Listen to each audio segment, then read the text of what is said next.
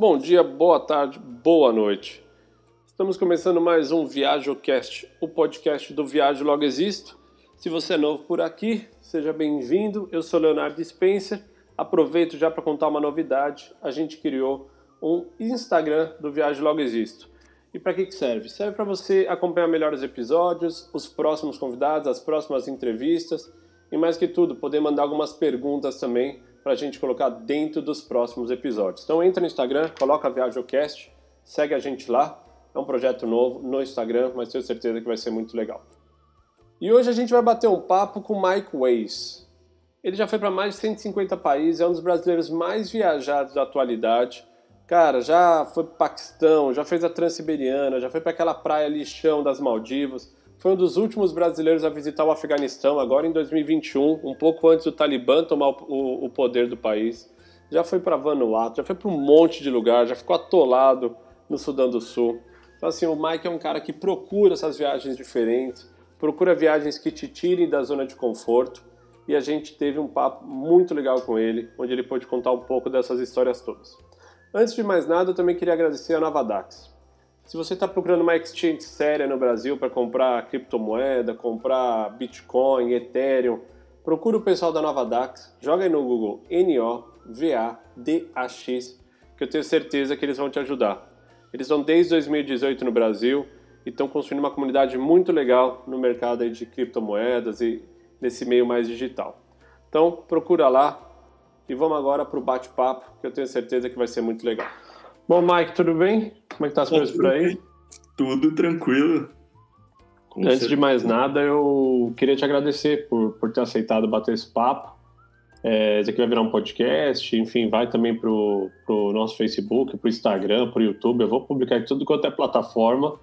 E a ideia é justamente que as pessoas conheçam mais a sua história. Eu vejo você ali no Nomad Mania, tá sempre ali na minha frente, é. porra, viajando pra caramba. Eu tava até agora olhando o mapa, lendo tuas entrevistas. E uma coisa que me surpreendeu numa pequena e breve pesquisa que eu fiz sobre a vossa pessoa é que você tem uma carreira em paralelo, né? De, na área de direito. Você tá fazendo doutorado aqui em Portugal ou tá ainda como candidato?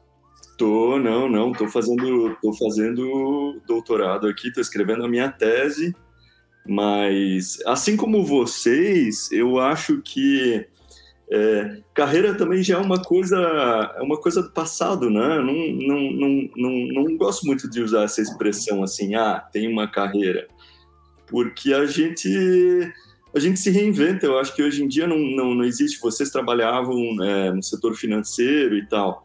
É, eu trabalhei um bom tempo na África, é, numa multinacional brasileira.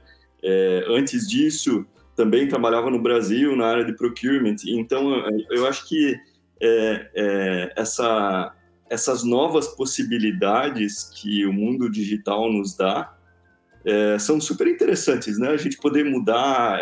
ah, vou fazer uma transição de carreira. Agora eu quero viajar.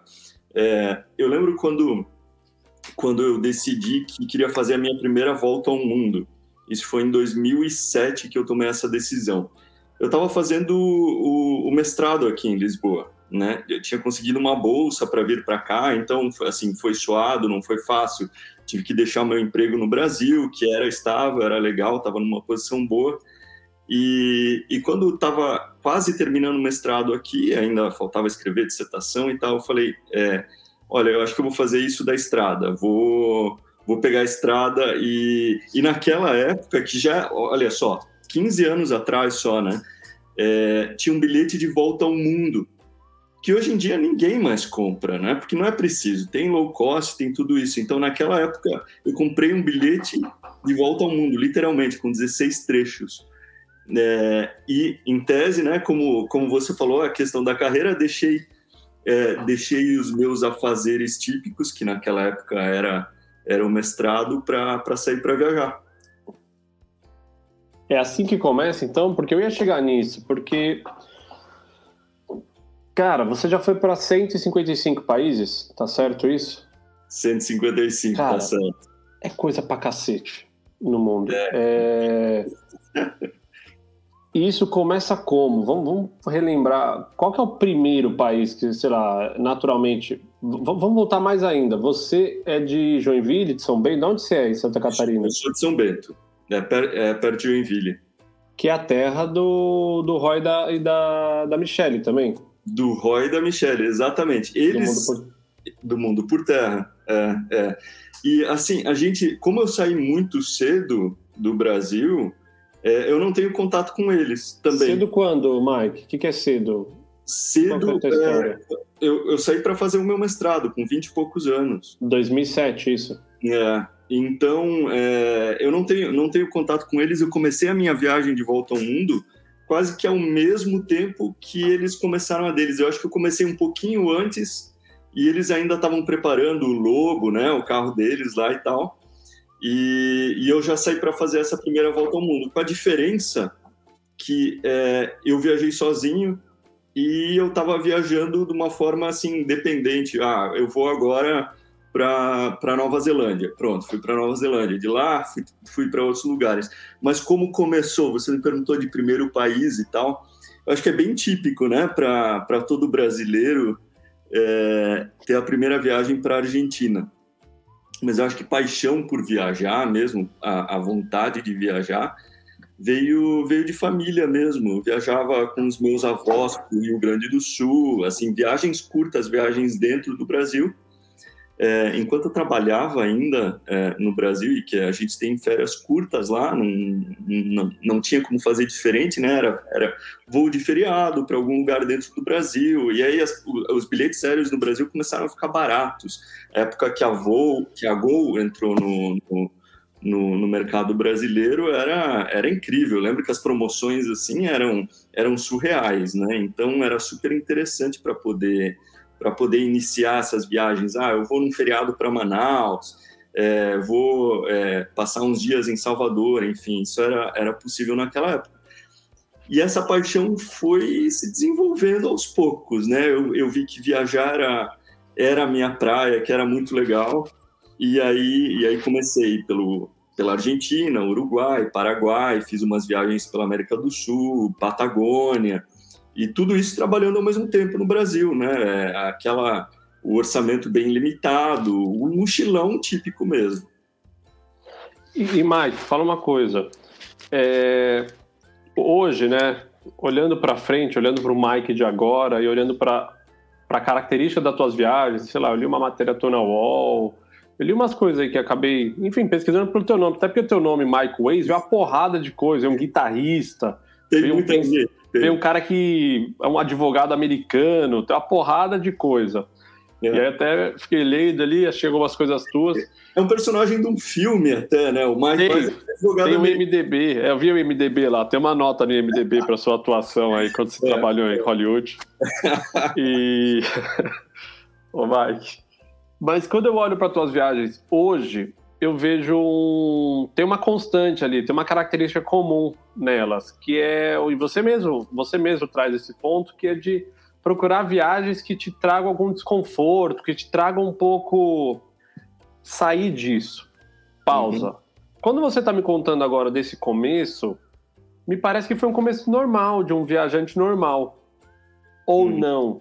Lá também já existia um Mike que falava assim: é, eu vou para Argentina, mas eu não vou de ônibus, eu vou, sei lá, de carona.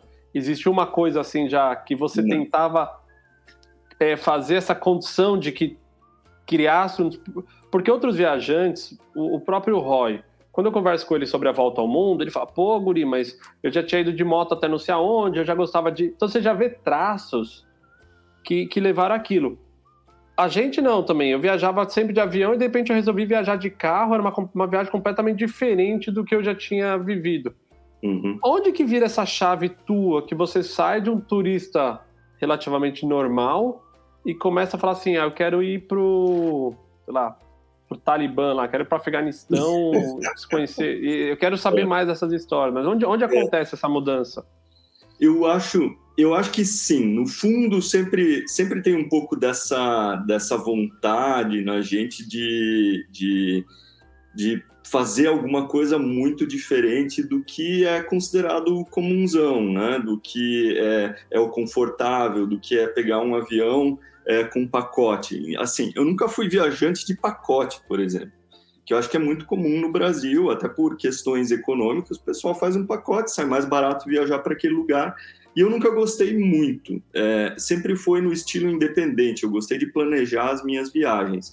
Mas realmente as primeiras viagens elas eram mais comuns, né? É, assim como vocês, eu acompanhei no início, é, você fazia mais ou menos um planejamento, mas é, cair na aventura, mesmo na, no, no, no, que leva a gente a esse desconforto, é difícil. Eu lembro que é, num, numa das minhas primeiras viagens mais longas, é, ainda na América do Sul, é, eu tinha decidido fazer o extremo norte da Argentina é, via Paraguai. Então, eu ia cruzar de ônibus é, de Curitiba até Assunção. É, Assunção ia atravessar o rio e em Clorinda eu continuaria para a região lá de cima de Salta e depois para o Atacama e tal. E eu notei que ninguém fazia isso, que os brasileiros ou eles iam é, para a Bolívia, etc., pelo trem da morte, que é uma rota super super tradicional para uh, o batismo dos mochileiros brasileiros, ou eles iam lá por cima, às vezes pelo Acre, enfim, mas era muito difícil alguém que fosse é, por, é, pelo Paraguai, né? E aí eu notei que isso me dava um prazer enorme de estar, tá, de certa forma, desbravando e de não ter essa essa a informação do que ia acontecer, porque naquela época as informações eram também bem mais difíceis, né? Vamos lá, a gente está voltando agora para o século passado, é, quase, quase 30 anos, né? Então, é, não tinha celular, é, não tinha... É, é, cybercafé, era muito raro você conseguir um cybercafé, e se conseguisse um cybercafé, também não fazia muita diferença porque não tinha informação sobre vários destinos, né? E não tinha para quem mandar também. Tipo, você ia fazer o quê? Você ia mandar um e-mail para tua mãe, só, sei lá, pro teu amigo. Isso. Mas não tinha. Você não ia gastar uma hora lá porque não tinha com quem teclar, assim, não. E depois, e depois mesmo, eu, e aí, continuando essa história, né, sobre, sobre como são esses lugares e como era naquela época também. Eu tô parecendo um velho falando agora, mas também a gente não deixa de ser, né? Bom, a viajar 155 países precisa de tempo, não, então assim, é o tempo que as coisas acontecem. Não dá pra você fazer isso com 6 anos, você tá falando aí com 18, 20 anos. Faz parte, É isso. Cara. É isso. E eu acho que, assim, é, essa aventura, esse desconforto, que antes era, era muito mais natural, hoje é, a gente busca de uma forma quase que artificial. Eu lembro quando eu fui, isso foi em 2016 ou 2017, eu fui para Mauritânia fazer o hoje já famoso é, trem de ferro, né? Trem de minério de ferro. E naquela época, olha só, nem faz tanto tempo, não tinha tanta informação sobre como fazer o trem. Eu não conhecia nenhum outro brasileiro que tivesse feito o trem, por exemplo. O Daniel Isso... fez quando? O Daniel eu... e a Ana. Depois de você? Eles fizeram depois. Eu acho que eles fizeram em 2019 ou 2020, o Daniel e a Ana. Eu, eu fiz um pouquinho antes do Guilherme, do Guilherme Canever também. Sim, passei para ele algumas informações na época. Era muito difícil, assim. É, é, esses, é, esse tipo de aventura, nesse tipo de lugar, a gente acaba artificialmente criando uma aventura. Porque fica sabendo, ah, olha, tem, tem tal coisa para fazer, mas não sabe como é que funciona o trem, não sabe que horas vai sair, não sabe como é que é a questão de conforto ou segurança ou etc. E isso me instiga muito, eu gosto muito desse tipo de aventura porque aí vem o fator surpresa. E eu acho que todo viajante que se preze, eu vejo isso muito nas viagens de vocês também, é, era sempre um fator surpresa. Cada, cada entrada de vocês, cada no blog, etc., tinha alguma coisa nova ali que vocês não previram. É. É engraçado que você falou. Eu acho que dessa turma toda que você falou, mesmo do Daniel, do Gui, você, eu acho que eu sempre uma base mais confortável. Eu acho que o mesmo Roy, conversando com esses caras, tem gente que tá escrito assim: não, você tá dirigindo esse lado, tem uma placa, não vira direita, perigo. Cara, eu viro. Vocês estão num grupo, vocês olham assim, porra, mas será que não dá para entrar mesmo? Quanto será que é perigoso? É, vamos só um pouquinho. O Roy já entra, você, o Daniel. Então, assim, eu sou daquele que prefere voltar vivo do que ver o que tem ali, mas eu sei que tem uma galera aí que prefere ver o que tem ali e meio que flertar com esse risco. É, Mas você falou uma coisa doida agora. Matou o gato, né? O que, Mike? A curiosidade matou o gato, é mais ou menos é. isso. Por isso que eu tenho algumas né? já, já devo ter gastado algumas aí. Exato, o gato tem sete, porra, não é fácil matar gato. Ô, Mike, mas você falou uma coisa curiosa agora nessa, nesse último trecho. Você falou assim: ah, quando não era famoso, né? Ou fazendo uma referência ao trem de ferro. Aí eu peguei e provoquei, falei, ah, mas quem que fez, né? Você falou, ah, o Daniel, a Ana, porque são os que eu já bati o papo, eu conversei com o Gui também, já entrevistei uhum. o Daniel. Aí tava de cinco pessoas. Cinco pessoas é o suficiente no teu mundo, na tua, na, na forma como você enxerga, para dizer que o lugar ficou famoso? Porque se você pegar 99,9% das pessoas não tem a menor ideia do que a gente está falando agora, em termos é de destino. Mas será é que é, é porque a gente também re, re, re, reshape, é, refa, é, remodela a nossa noção de mundo? A gente se compara com outros viajantes mais hardcores e esquece um pouco do, do normal? Com certeza, eu acho que sim, né? É, esse mundo dos viajantes mais hardcore, eu acho que ele é um mundo é um mundo pequeno. Só que como a gente fica circundado é, por essas pessoas e acaba consumindo também, né, o, o que elas estão fazendo, enfim, a gente imagina que isso seja famoso ou normal. Mas eu acho que se difundiu sim um pouco. Eu acho que essas experiências, a partir é, do momento que algum blogger famoso, e aí eu estou falando também de bloggers internacionais, tipo é, Drew Binsky, o, o Álvaro do Vandereds do, do, do, da Espanha, enfim. Quando esse pessoal tem esse tipo de experiência, eu acho que essas experiências elas ficam quase que mainstream, o que é bem engraçado, né? Porque é, como o, o meio dos viajantes é também um meio vaidoso, eu não gosto muito de viajar por vaidade. Eu acho que até algumas pessoas falam, pô, Mike, mas você não, não gosta muito é, de aparecer? Por que você não trabalha mais no teu Instagram? Por que você não, não, não publica mais, né? Não aparece um pouco mais? Então, é, algumas pessoas eu acho que publicam, claro, para rentabilizar, outras porque gostam mesmo, né? E, e, eu sou muito tranquilo, eu gosto de dividir informações, mas não tenho essa vaidade é, que algumas pessoas têm. E aí, quando eu falo de vaidade, eu quero dizer que é, quando alguém faz, alguém muito famoso faz esse tipo de aventura, outros viajantes acham: ah, não, isso daí já está muito comum, já, já é mainstream, já não quero mais fazer porque o fulano fez. Então, é, para mim, não, não, eu não levo muito isso em conta, não. Eu gosto, eu gosto de fazer é, o que me dá na telha mesmo. Se alguém já fez, se não fez, etc. Se alguém já fez, é ótimo, até vou ter algumas informações, mas aí quebra um pouco da graça. Você, quando vai fazer uma viagem, é... você gosta de olhar fotos dos lugares? Você vai antes? Você gosta de pesquisar um pouco assim? Porque muita gente fala, ah, Léo, fui para, a gente ficou um mês na Noruega lá no passado, lá no norte lá. Ah, olha essas fotos. Eu falo, às vezes eu olho a foto e chego lá meio brochado. Eu prefiro às vezes chegar e ver. Aí eu fotografo com o meu olhar, com uma cara minha assim, tipo. Você sente isso um pouco também? Exatamente, com certeza, com certeza. Porque eu é óbvio que tem destinos que a gente tem que planejar, né? Não, não adianta. É, eu, ah, não, visto, né? Visto, transporte. Claro, exato, exato, Léo. É, vamos dizer, em março eu fui para o Afeganistão. Então, não tem como fazer uma viagem é, para o Afeganistão sem fazer algum tipo de planejamento, né? É, olhar fotos, às vezes, é quase impossível não olhar. Eu não gosto muito para não ficar comprado, né? Biased. Eu não, não sei traduzir bem é, é essa Mas é enviesado, acho que é enviesado. Ó. É, exato não, não gosto muito de olhar, mas quando você busca algumas informações de pessoas que foram lá há pouco tempo, ou enfim, é, acaba olhando.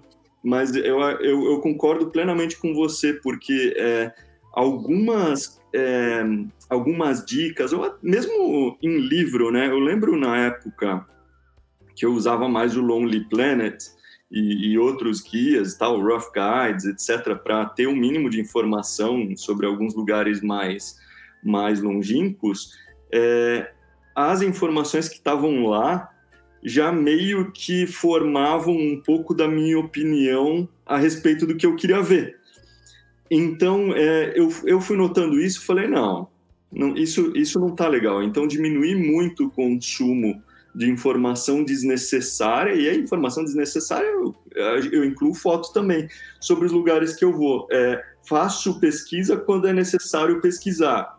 Questão de visto, as questões burocráticas e segurança, isso, né, indubitavelmente, não tem como não pesquisar. Agora, de resto, é, não. É, eu tô falando disso mesmo, dessa coisa mais do tipo, ah, já tá tudo pronto, falta cinco dias para eu ir, deixa eu ficar olhando os lugares que eu vou, tipo. E é muito doido, porque você falou mais. Agora há pouco você falou sobre vaidade, sobre postar, né? E eu acho que eu vivo um pouco dos dois, desses dois mundos, que é eu sair para fazer uma volta ao mundo por um desejo pessoal, tipo assim, sem entrar grana nisso, ok, eu uhum. posso o que eu quero, e aí eu conseguia ser muito mais genuíno do ponto de vista assim, olha é, eu só posso para ajudar no sentido de dividir, de pôr como eu fiz com carne de passagem, como eu fiz com documento. Aí também tá aqui, chegamos na Namíbia, chegamos não sei aonde. Que acho que era, era uma coisa mais visceral.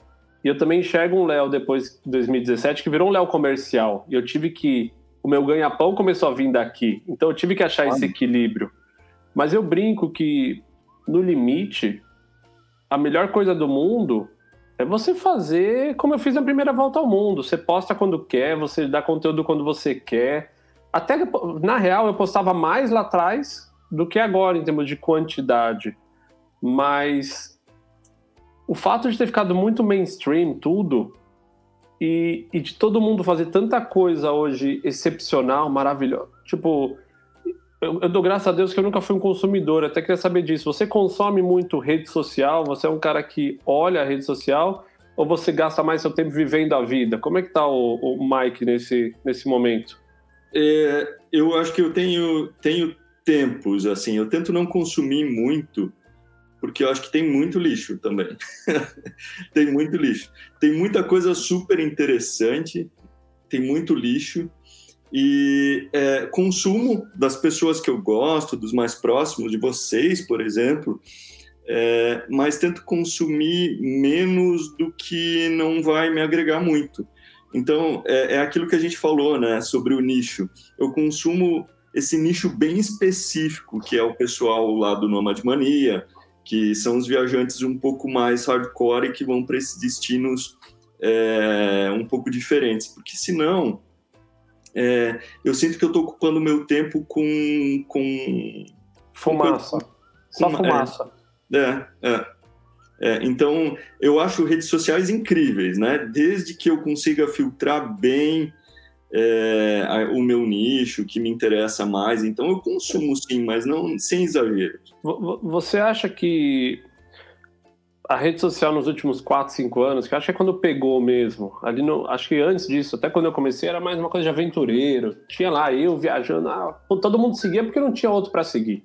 Hoje uhum. tem coisa pra cacete pra ver. Não falta conteúdo. Acho que até hoje a gente vive o, o outro outro lado do espectro, né? O conteúdo uhum. ele é abundante. Você entra, todo dia tem alguém na Islândia, todo dia tem alguém em Maragogi, em Lençóis Maranhenses, todo dia tem alguém no Jalapão. Você fala, cara, é 24 horas, não tem mais season quase, é 24 horas.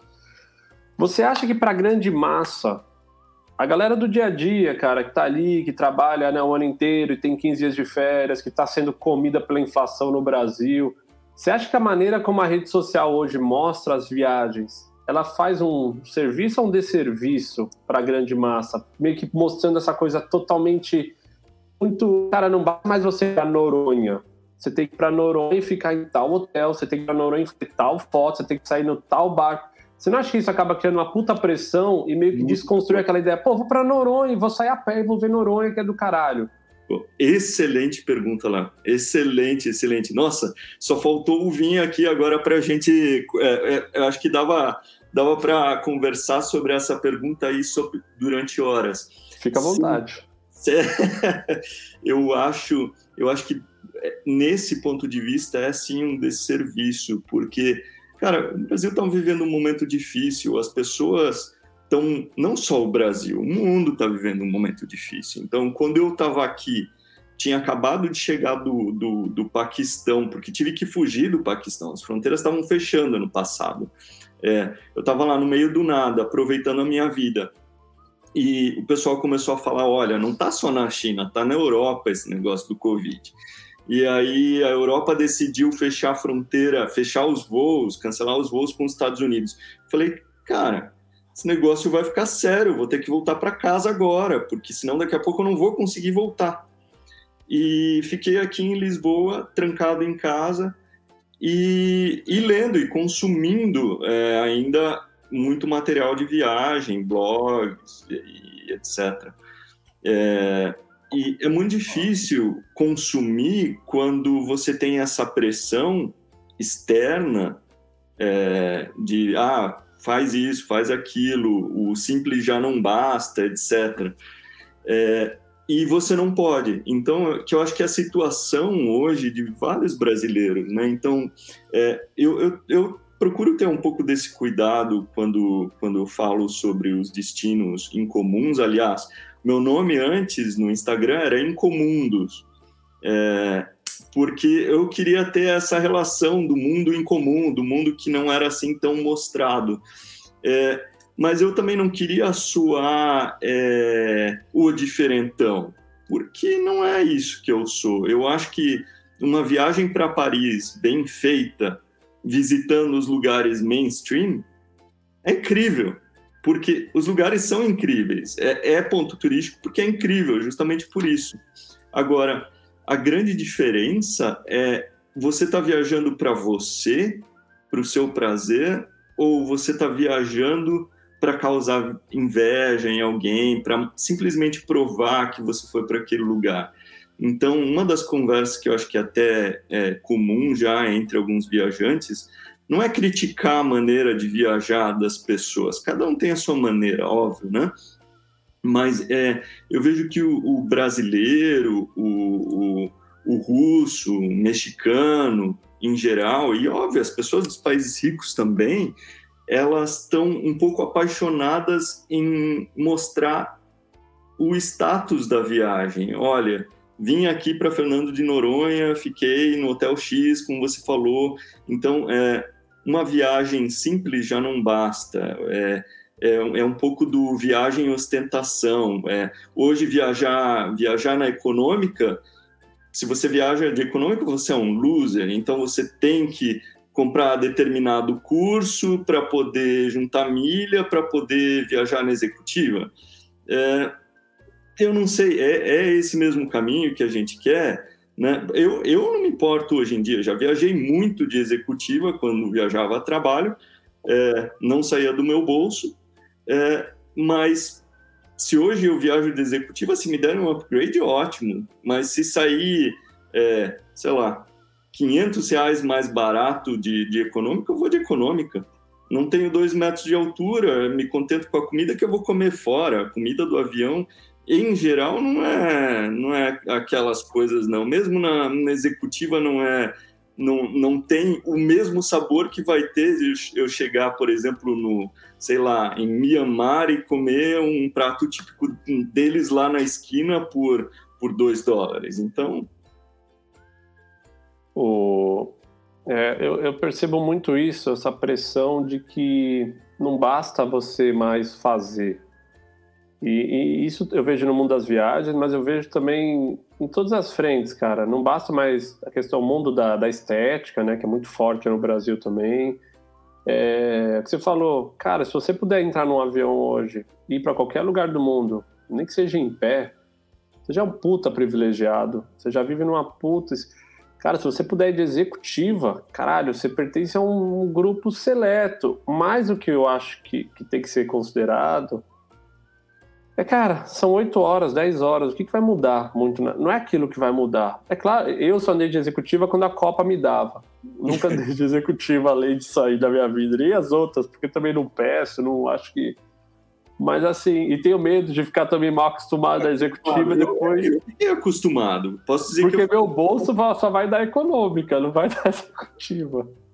Mas, Mas a questão de ficar acostumado também não é, não é tão grave assim. Você acostuma e desacostuma rapidinho, porque pensa depois. Eu acho que o pensamento típico é, meu, por exemplo, é: cara, a diferença, seja de milhas ou seja em dinheiro, que eu vou usar é, da, da, da econômica para executiva, eu vou usar em experiências, eu vou, vou vou num restaurante legal ou vou decidir de repente pegar um hotel super legal por alguns dias. É, e aquilo sim são várias horas e, e para mim o custo-benefício é, é bem melhor. É, não, sim, entrando na, no micro, na administração mesmo, aí cada um pondera, mas eu também assino embaixo nessa, nessa, nessa forma. Acho que meu ponto era mais sobre a pressão que gera nas pessoas comuns. Eu, pô, vira e mexe, eu, eu, eu converso, você também deve fazer. Por, por ter o Viagem Logo Existe com algum alcance, chega muita gente mandando mensagem, cara, pô, tenho 27 anos, trabalho pra cacete, mas, pô, vejo todo mundo super sucesso, todo mundo super top. Será que eu tô no caminho certo? Tô meio depressivo. E aí, assim, a gente sabe, eu tenho amigos que são consultores de, cara, de influenciador, falou, meu, muito do que mostra na rede social não é a verdade. Esse cara às vezes vive com os pais, tá sem grana, mas uhum. aí ele pega um amigo dele tem um Porsche, ele tira uma foto com o Porsche, você acha que o cara tá andando de Porsche, sabe assim? Você uhum. vê lá na Rússia, tem uns lugares que alugavam um jatinho só pra você tirar foto, o jatinho nem decolava. Você só yeah. entrava dentro dele e tirava foto. Porra, é. aí você fala, ó, oh, o cara, meu, o cara agora viaja de, de, de jatinho privado. E a verdade mesmo é que é uma construção de imagem de sucesso para depois vender um curso que o cara agora é um expert naquilo. E eu falo, meu, galera, não se iluda. Tipo, tem quem tá fazendo, tem uma galera realmente que tá nadando em dinheiro. Uhum. Mas os verdadeiros ricos mesmo, eu sempre falo, você não sabe nem quem é. Eu lembro. Ah, com certeza. Eu com pego certeza. por experiência do mercado financeiro. O cara, não, porque o fulano tá vendendo um curso, o cara é muito top. Eu falo, ó, os meus amigos que eu sei que era multimilionário, a gente não sabe nem o nome. Porque ele já ganha muito dinheiro. Você acha que ele quer vender curso? É. Você acha é. que ele quer gastar o tempo dele vendendo um curso sobre é. aquilo? É. Ele não tem tempo. O tempo que sobra dele, ele fica com a família, ele gasta o dinheiro, ele anda de arte. Exato, então, é... exato. Eu tenho, eu tenho contato com grandes viajantes, é, para não dizer que talvez seja hoje um, também o maior viajante, e, e, entre eles existe esse clube bem bem restrito de pessoas que já não trabalham há muito tempo, se é que trabalharam alguma vez na vida e só viajam, né? E é, é uma vida muito diferente. Mas eu posso dizer para você que não são essas pessoas que ostentam e não são essas pessoas também que gastam o dinheiro delas à toa em viagens. Então, elas viajam de uma forma relativamente econômica, analisam bem o custo-benefício, mas óbvio que existem pessoas muito ricas também que esbanjam nas viagens. Mas para o é, brasileiro médio, para o brasileiro que está tá lá depressivo, olhando, achando que está todo mundo com sucesso, que é assim, não, não, não é assim. Existem caminhos e caminhos. Eu acho que o meu caminho não foi um caminho fácil. É, também não saio falando por aí, porque eu acho que não, é, não, não faz sentido eu dizer agora que eu, eu vim de uma família monoparental, que, ah, que a minha infância foi difícil, que blá blá blá, que blá blá blá. Acho que todo mundo tem um caminho a percorrer. Se você nasceu numa família rica ou numa família pobre, é ótimo para você.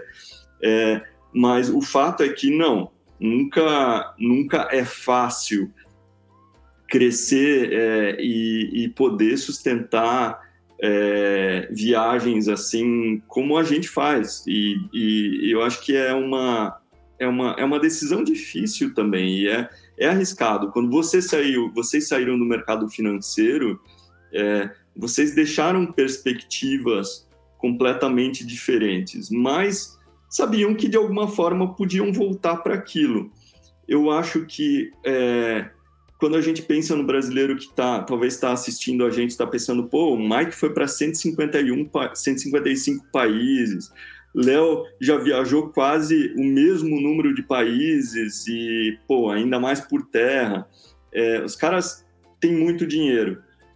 Cara, a questão dinheiro, ela, ela é muito relativa também, né? Tem gente que faz o que a gente fez por muito menos.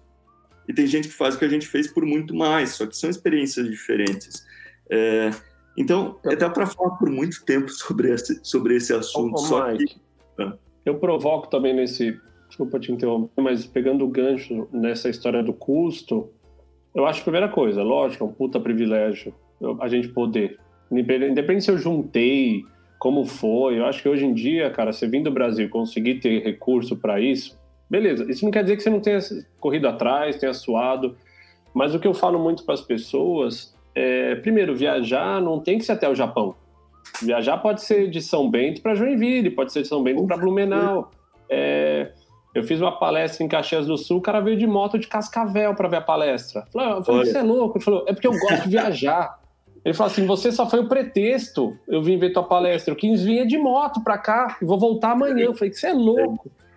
É, é isso. Então, eu, eu, vejo as pessoas às vezes falam assim: porra, é muito caro viajar. Mas ela prefere às vezes ter um puta celular, ou ela prefere ter uma casa com varanda gourmet, ou ela prefere ter, sei lá, que nem meus amigos, um monte de bicicleta que custam caro, valem milhares de dólares umas bicicletas dessas. Então, assim, é uma escolha também, né, cara? Eu, eu tenho uma prima que ela, pô, trabalha CLT, ganha lá, não sei quanto ganha, mas, pô, ela, ela junta o dinheirinho dela, ela fala, meu, tá aqui, se todo dia eu juntar 10 reais, cara, isso aqui é a viagem que eu vou fazer pra Espanha, pra casa da minha amiga, daqui eu vou pro, pra Machu Picchu, isso aqui... Eu... Também eu vejo como prioridade, ela fala, pô, Léo, eu amo viajar, então assim, eu vou todo ano, não importa, eu junto um dinheiro e vou... Então também acho que tem muito disso, de, de você olhar para aquilo como uma meta de vida porque para ir para 155 países não acontece sem querer. Não. Eu acho que tem uns 20 que até vão sem querer, mas 155 você está investindo seu tempo, seu recurso, está é, tá dedicando. E, e aliás. É, fala, fala. É, é, é, assim, eu acho que é um investimento, mais do que um investimento, né, Léo?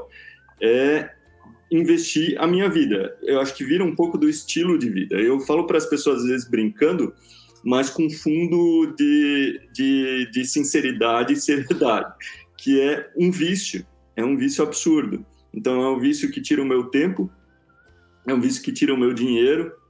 É, assim que eu acabei é, de, de realizar, tive o hype do vício de viajar, eu já estou pensando na próxima, ou seja, é, as características psicológicas de viajar é, são de um vício mesmo. Então é impossível é, para mim hoje imaginar viver é, sem a aventura da viagem, sem o conhecimento. Eu me considero uma pessoa muito curiosa. Eu brinco que viajar também é como se eu tivesse cinco anos de novo, é, quatro anos, três anos, porque eu chego num lugar novo, os cheiros são novos, as comidas são novas, eu não entendo o que, a, o que as pessoas estão falando. Em alguns lugares eu não consigo ler nada também. Então é um processo de aprendizado tão legal e que me faz. Eu fico lá fazendo zilhões de perguntas. Por, por que isso? Por, mas por que aquilo? E isso como é que é? E aí vai investigando, um processo investigativo muito legal de uma criança de 5 anos. E eu adoro isso. Se você tivesse uma varinha mágica hoje, Mark, eu sei que você acabou de voltar do norte da França ali, sei lá, noroeste, você foi ali para o Monte São Michel, região, que, que é, uma, é uma região muito legal, acho pela questão da guerra também, você tem uma história ali, uma, né, do dia uhum. D, da invasão, uma questão é. física perto da, do Canal da Mancha, mas acho que ela se encaixa dentro dessas viagens fáceis, né, para você, porque... É, foi uma viagenzinha assim de... de... Não, não, não foi nem fim de semana, mas é uma viagenzinha fácil, né? Não tem, não tem como comparar, né? Não tem desafios de infraestrutura, não tem segurança com, com medo. Mesmo que você possa não falar francês, não, ah, você vai se virar. O cardápio é o mesmo alfabeto, né? É. E se você tivesse uma varinha mágica hoje, para onde você iria? Eu adoro essa pergunta, eu faço, faço muito essa pergunta para as pessoas também. para onde você iria se você tivesse uma varinha mágica, Covid, vistos, burocracias, nada disso, não fosse problema? É, exato. É, eu gostaria muito é, de ir para Sanaa, no Iêmen. É, Sanaa, no Iêmen. É, faz um tempo que eu. É, não estou falando de ir na fronteira com o Iêmen, porque isso eu já fui, né? Ali na, entre Oman e Iêmen, essa região ali, é, só atravessar a fronteira. Salala, né? Perto de Salala, não é? isso mesmo. Né? Só atravessar a fronteira não é o problema. Eu queria mesmo ir para Sanaa, ou então para Socotra, também, que é uma ilha do Iêmen, Ou, é, eu estou dando agora né, uma salada aqui, mas. Não, mas, mas Socotra, Socotra tá aberto. O, o Sanaá, eu acho que tá mais. O Iêmen continental tá um pouco mais complicado, não tá? Tá, tá. Sanaá, mas... Sanaá tá aberto, mas é, é praticamente uma máfia turística. E eu acho que o pessoal aqui que está ouvindo, que já tem um pouco de conhecimento sobre destinos, é, sabe que em alguns lugares é impossível visitar sem uma carta convite, por exemplo, das empresas turísticas de lá, enfim. Essa burocracia, ela ronda um pouco o meio da segurança, mas permeada por uma pseudo-máfia quase que controla a entrada dos turistas lá e que faz com que a, a, o, a visita aos lugares seja muito cara, né? Então, quando eu falo é, desses destinos, é, destinos que a gente tem que pagar literalmente por dia para visitar. É, eu fui para o Butão, então é institucionalizado. Eu não estou dizendo aqui que é uma máfia no Butão, mas é, mas lá eles decidiram que eles não querem o turismo independente como acontece no Nepal. Então eles não querem o mochileiro que vai lá sem dinheiro. Eles querem o visitante que paga por dia para ter um carro, para ter um hotel, para ter o guia, para ter o um motorista, enfim, tudo isso. Uh, esses destinos são super incríveis. Eu amo o Butão, achei a minha experiência no Butão incrível, muito, muito legal mesmo. Só que eu não gosto de ser forçado a, estar lá num pacote, num roteiro pré-determinado, com um guia profissional do meu lado. Foi a mesma coisa que aconteceu na Coreia do Norte, por exemplo. Não tem como ir para a Coreia do Norte é, sem ter um guia, sem ter um carro, sem ter hotel, sem ter tudo certinho. O cara vai, foi até no banheiro junto comigo, no mictório. Então, assim, é, é, eu acho que tira um pouco da liberdade, né? Mas, mas eu já divago também. E, e como você faz com isso? É, conciliar? Porque você começa a chegar, no, pela quantidade de lugares que você já visitou, você começa a chegar agora. Até, até são duas perguntas. Uma, você quer visitar todos os países do mundo? É uma meta. E a segunda, você está chegando num ponto agora que você já não tem mais como escolher tanto. Tipo, se você quer ir, por exemplo, à Coreia do Norte, que você já foi, é assim, as regras do jogo são essas. Uhum. E essas regras, elas confrontam um pouco com o seu modo operando de viajar, essa coisa mais de imprevisto. Isso. O Mike chega e perde o tesão de ir nesses lugares, ou o vício de olhar para o Nômade Mania da vida e falar assim, porra, eu quero pintar esse mapa inteiro, vambora. Quem que fala mais alto nesse momento? É, então, primeiro, eu acho que eu vou explicar um pouco para o pessoal também o que, que é o Nomad Mania, né? É, o Nomad Mania é um site, nomadmania.com, é, que lá tem um mapa. Esse mapa está dividido em mais de mil regiões do mundo.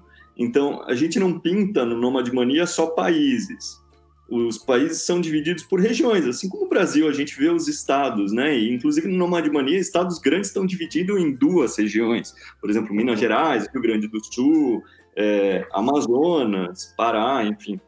É, são estados que estão divididos, né? E, é um site que junta um pouco desses é, viajantes extremos. Então, a gente tem lá hoje quem é supostamente o cara mais viajado do mundo.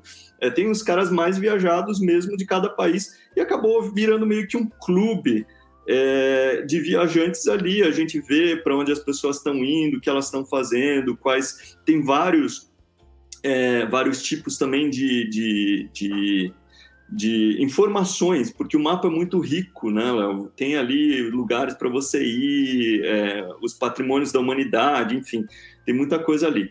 Mas se eu quero é, visitar todas as regiões do Nomad Mania, não, acho que numa vida seria impossível é, visitar todas, mesmo se eu tivesse, se eu fosse multimilionário, é, eu não provavelmente não conseguiria é, dedicar é, tanto tempo para viajar todas aquelas regiões. Agora, é, o que as pessoas costumam dizer também, hoje tem menos pessoas é, que foram para todos os países do mundo, que visitaram efetivamente, né, tiveram experiências legítimas em todos os países do mundo, que foram para o espaço.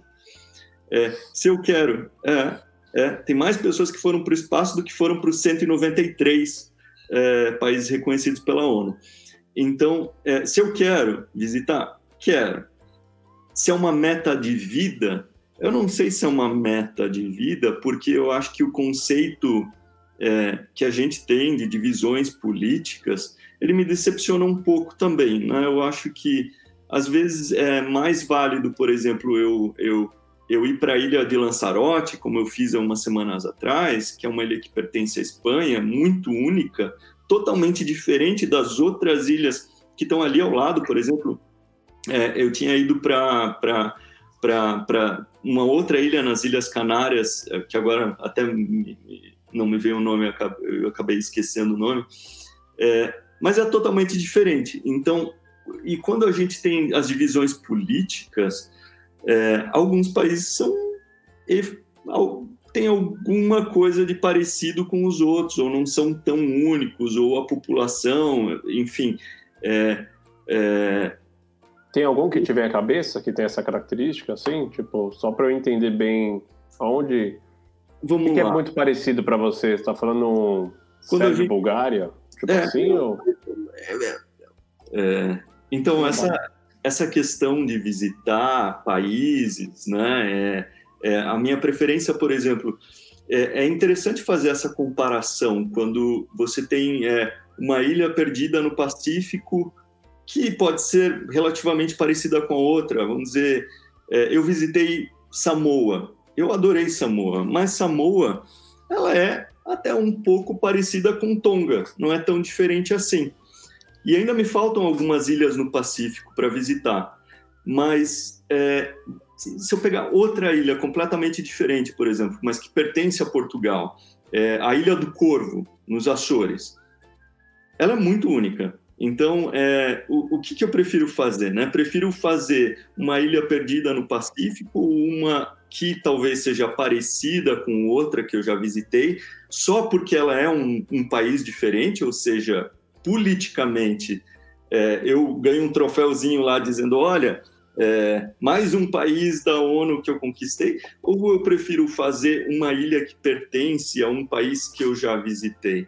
Então, a, a, minha lista de prioridades, ela, ela, ela não leva em consideração só esse aspecto político do tipo, eu tenho que visitar agora todos os países do mundo, nem que seja só atravessar a fronteira ali, dar um oizinho, carimbar o passaporte, ou então chegar no aeroporto de um país e dizer, ó, agora eu visitei o país, dou uma olhadinha rápida em volta do aeroporto ou até na, na cidade, na capital, que seja, e vou embora no mesmo dia. Então, é, esse nunca foi o, o, meu objetivo, porque não, porque a minha experiência, né, o que conta para mim é efetivamente que eu vou viver naquele país. Então, eu não estou buscando esse troféu, não estou buscando é, a fama, Embora eu não julgue também quem faça isso. Se quer, se quer fazer, eu acho que são meios é, justos de, de conseguir atenção, de conseguir é, público, enfim. É, mas viajar, para mim, não leva tanto em consideração assim essas divisões políticas, mas muito mais o povo, porque quando a gente vê as, as diferenças culturais que a gente tem dentro de um país só, que é o exemplo que você falou agora, né? Eu tinha ido para a Bretanha agora na semana passada. É o quão interessantes, felizes, acessíveis são os, britão, os britãos em relação a um parisiense, por exemplo.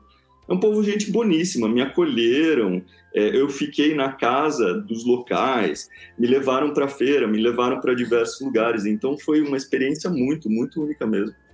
É totalmente... Mesmo estando dentro da França, né, que é um país que você já conhecia. Mesmo estando diferente da França. E aí, outro exemplo, por exemplo, é, é para te dar, eu fui em 2019 para Guadalupe. Guadalupe é uma ilha que fica no, no Caribe, mas pertence à França, ou seja, não conta troféuzinho lá para um país novo. Mas se eu levar em consideração as diferenças culturais, é, geográficas, o cenário, é, tudo. É, em relação à França, Guadalupe é completamente diferente. É como se fosse um, um, um país também. É maluco porque é só então Porém, se você também estiver na Nova Zelândia, aparecer um voo barato para você ir para um país que você nunca foi, você vai acabar indo também, né? Eu pensaria assim, tipo, ah, tô lá também. Tem muito essa. Isso tudo que você falou é sentado em Lisboa, né? Pô, você olha e fala, pô, até o Pacífico Sul para ir mais de um país, ou vou de repente para as Ilhas Canárias ou para as ilhas de Portugal. Mas eu pensaria assim, mas também se eu estou em Fiji e ver que tem acesso para chegar num país novo lá, um Vanuatu da vida, uma Ilha Salomão, ah, vou lá ver também, né? Eu penso muito claro. assim. Já aproveito. Eu já pensei, uma vez na minha vida, eu já pensei que eu queria ir para todos os países. Principalmente em 2018, 2019, que foi quando a gente volta da volta ao mundo de carro e eu descubro que dá para ganhar grana viajando. E eu falei, cara, vou pegar esse dinheiro e vou para porrada de países. Tipo, sei lá até quando vai durar isso aqui. É, eu digo, alguém pagar para eu viajar, uma hora eu vou ter que voltar a trabalhar mesmo.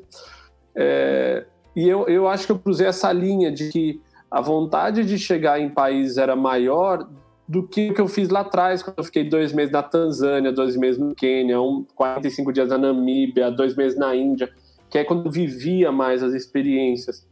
Uhum. E acho que foi um pouco de fumaça, né, cara? Pô, vamos, vamos. Tipo, eu já cheguei pra Moldávia ficar 48 horas na Moldávia e embora. E hoje eu olho e falo, caraca, tinha uma porrada de coisas para fazer na Moldávia, tinha as vinícolas, tinha aquela tem uma cidade daquelas que não existe, que o Carver foi lá. É... Na Transnistria, é. É Transnistria. Porra, é. Então, assim, tem um monte de coisa que, que teria me chamado muito mais atenção. Eu, apesar que eu fiz uma viagem de trem de Moldávia para Romênia, aquele trem que troca a base lá, porque a, as talas do trem é diferente. Mas eu falo, porra, ali por um segundo eu acho que eu me perdi. E acho que até a vida é assim, cara. Não é tem. eu acho que é normal, eu acho que é normal mesmo, e, e é super interessante essa tua pergunta. Eu gostei muito.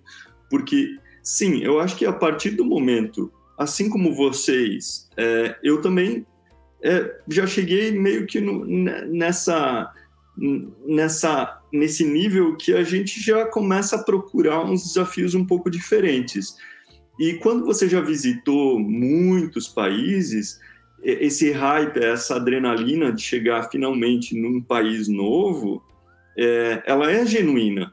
Então, é, por exemplo, Timor-Leste. Timor-Leste é um, é um país lá do cantinho da, da Indonésia, que tem o português como língua oficial. Então, a, as diferenças, elas são políticas são muito grandes. Então, sim, isso me deu me deu vontade, me levou aí até lá aquele canto, sendo que eu não conheço as outras ilhas que estão, por exemplo, entre Bali e uh, conheço Lombok, mas não conheço as outras que estão entre Bali, Flores, né, Komodo lá. Muitas ilhas incríveis que tem ali, mas mais para Timor-Leste eu fui porque efetivamente é um país é, de língua portuguesa, Palop, e é, é interessante e é, e é, sim muito bonito. Tem a Ilha de Atauro, que é um lugar incrível para mergulhar. Mas eu acho que chega uma hora que sim, a gente procura esse tipo de, de, de adrenalina e, e eu não sei se no futuro, talvez, eu mesmo comece a fazer alguns voos é, para alguns países que eu ainda não visitei para ter esse feeling mesmo, para visitar, é, é, por exemplo, a, a, África Central. Tem alguns países que são efetivamente muito difíceis, para não dizer também que são caros, né? É, eu tive investigando nos últimos tempos o Sudão do Sul. É, o Sudão do Sul é interessante, é, assim, tem poucas coisas para fazer, tem, tem poucas coisas para fazer. Um passeio fora da capital, é, Juba, é, custa caro? Custa, em média, mais de mil dólares por cada saidinha que você vai fazer fora da capital. Então, é, é quando você coloca na balança, quero fazer é, isso, quero gastar o meu tempo e o meu dinheiro, às vezes, num, num, num passeio assim, é, ou para ir para um lugar que é sim arriscado, que é sim muito caro. Então tudo isso é, tem que eu, eu, tento colocar na balança de uma maneira bem bem racional. Tem países que por mais interessante que sejam é, são muito inseguros e muito caros. Então eu só vou para esse país quando eu tiver alguma disponibilidade financeira para é, para fazer alguma coisa que me interessa, ou então quando eu tiver mesmo essa motivação, sim, quero visitar esse país agora porque de repente vou vou vou fechar ou já estava ali perto, enfim. Ô Mike, mas aí, por exemplo, pegando carona nessa linha de raciocínio, eu tô olhando pro teu mapa aqui no Nomad Mania, de repente não é melhor ir pro Quênia, que vai ter voo direto e é mais fácil, você vai conseguir, de repente, para uma Saimara, que é um puta parque legal, e vai entrar nos lagos que tem Exato. lá. Exato, então. E aí você fala, deixa o Sudão do Sul para depois. É, tem países que eu já fui, por exemplo, para o Quênia. Eu já fui a trabalho para o Quênia. Só que eu cheguei no aeroporto, fui para um hotel, é, tive reunião e, não, e, depois não fiz mais nada. Então, é, eu considero no meu mapa aí, e na minha contagem de países do Quênia, não, não considero. Até um exemplo interessante falar sobre o Quênia. Porque eu não considero como um país visitado, porque eu acho que eu não tive nenhuma experiência genuína no país. Mas tem a opção de trânsito, né? Eu acho que trânsito seria justo. Se você saiu, fez uma reunião, você acabou vendo um pouco, apesar de você não viver. Depois você dá um upgrade. É, eu acho que isso é bem, é bem, assim, bem particular, né? Cada um tem o seu conceito para o que a gente considera como uma boa visita.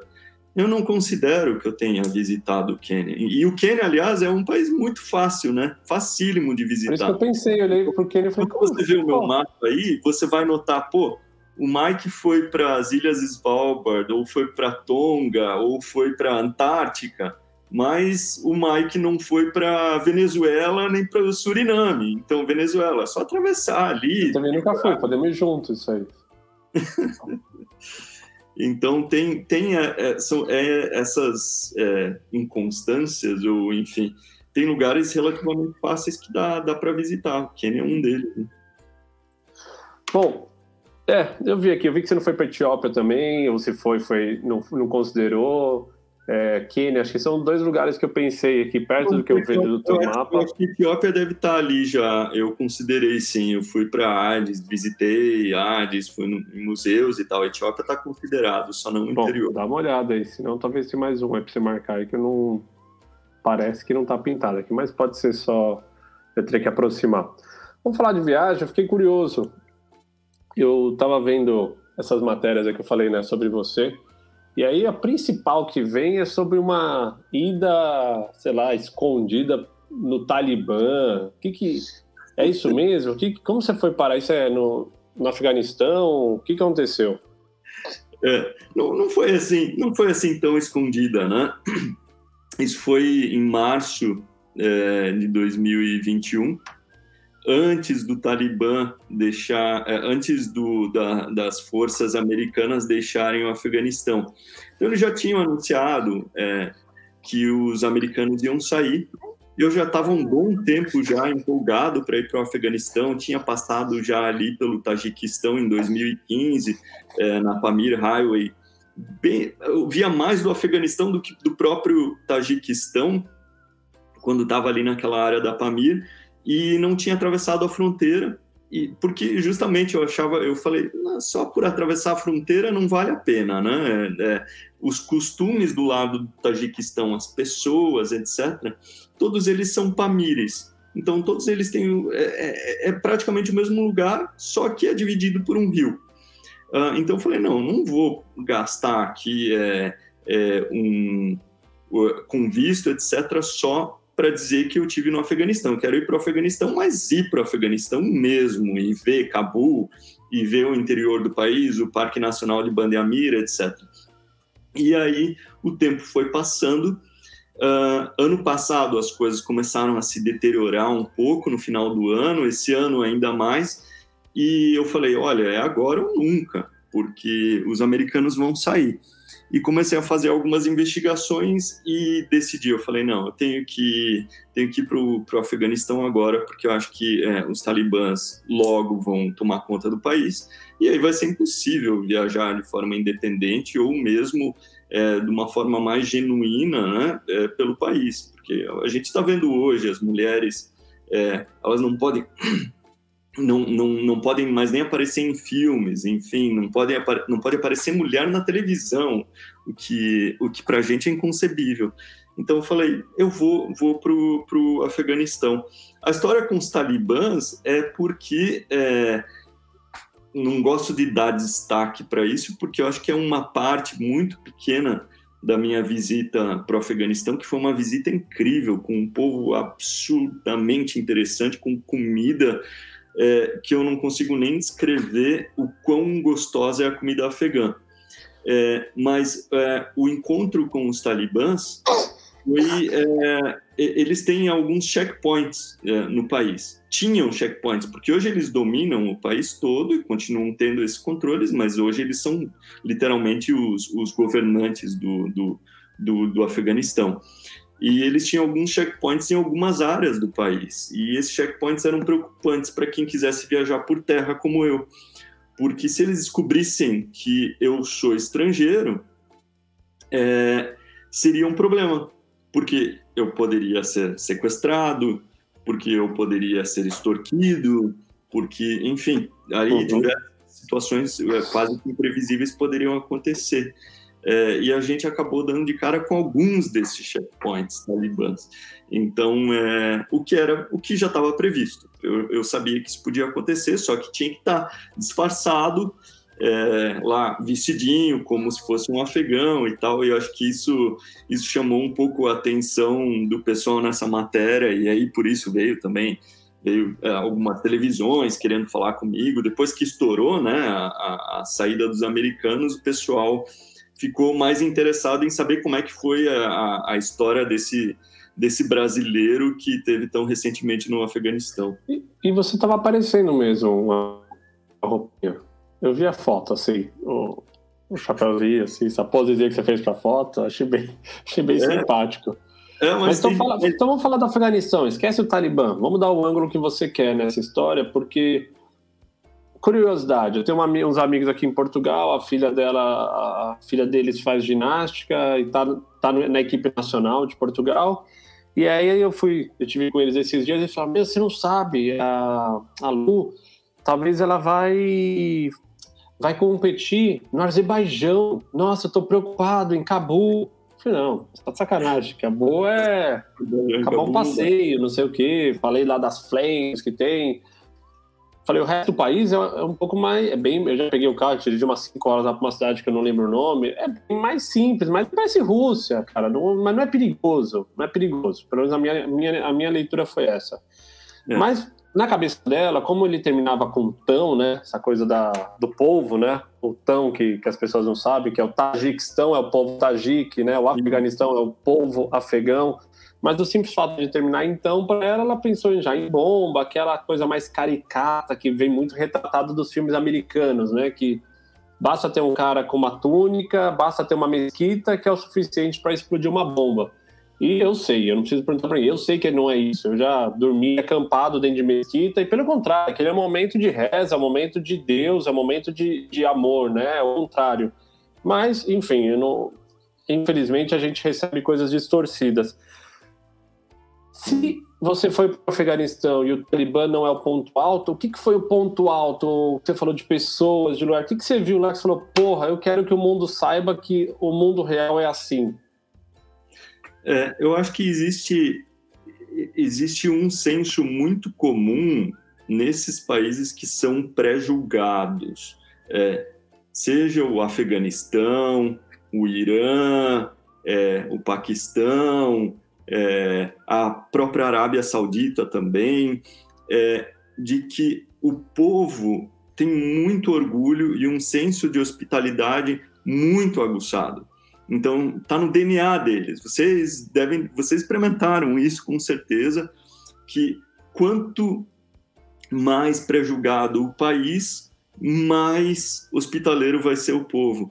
E, e essa hospitalidade que eu senti no Afeganistão, ela é quase sem igual. Eu compararia ela com a hospitalidade também do Irã. Então, o ponto alto mesmo é justamente esse. São sempre as pessoas. Eu acho que é, em, em 99% é, dos países, o ponto alto para mim foi sempre as pessoas, a cultura delas, o quão únicas essas pessoas são. E por que, que o Afeganistão é tão único? Justamente por, esse, por essa hospitalidade, essa vontade deles de mostrarem o país deles como um país incrível que é.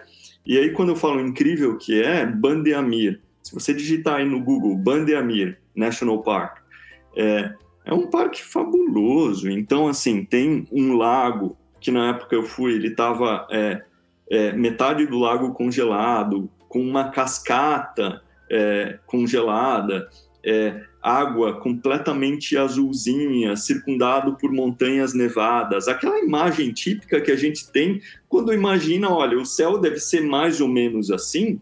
É, as pessoas tendem a pensar numa, numa vilazinha da Suíça. Mas por que, que a gente não pode pensar no Parque Nacional do, do, do Afeganistão? Sendo Como escreve que é... o nome, Mike? Como escreve esse nome? Band, B-A-N-D, Ifen E, Ifen Amir. Porra, tô vendo aqui as fotos. Parece uma coisa meio Grand Canyon com um puta lago, uma coisa meio seca, mas com água embaixo. Nossa, o recorte é, bonito. Exato. uma coisa meio seca, só que com água. Então é, é, é muito difícil descrever para as pessoas é, essa beleza aliada ao senso de humor, hospitalidade e gastronomia afegã. Mas a gente está muito condicionado a achar que o bonito, o interessante, é o, o europeu, né? Como eu dei o exemplo agora, é ah, o que, que é o, a típica beleza? É a Suíça? É, é a Noruega? É, é, é, os Estados Unidos? Ou então uma ilha paradisíaca? É, eu digo paradisíaca até entre aspas, tipo Maldivas para mim é lindo Maldivas, mas não é o meu senso. A minha ideia de paraíso é estar tá num lugar artificial que joga o lixo numa, numa ilha lá. Aliás, eu tive na ilha Lixão das Maldivas e vi que não, não é sustentável. Não é sustentável, não é tão legal. Então você está vendo um lado que não é que talvez é uma deturpação do que é o, o real do país, né? Então, é, o que é paraíso para cada um, acho que é muito particular. O meu, paraí meu tipo de paraíso é como o de Bandeamir no Afeganistão. E foi difícil chegar lá? Foi difícil chegar lá. é vai por difícil. Cabul? Vai por onde isso? É, eu cheguei, eu cheguei no Afeganistão voando para Cabul.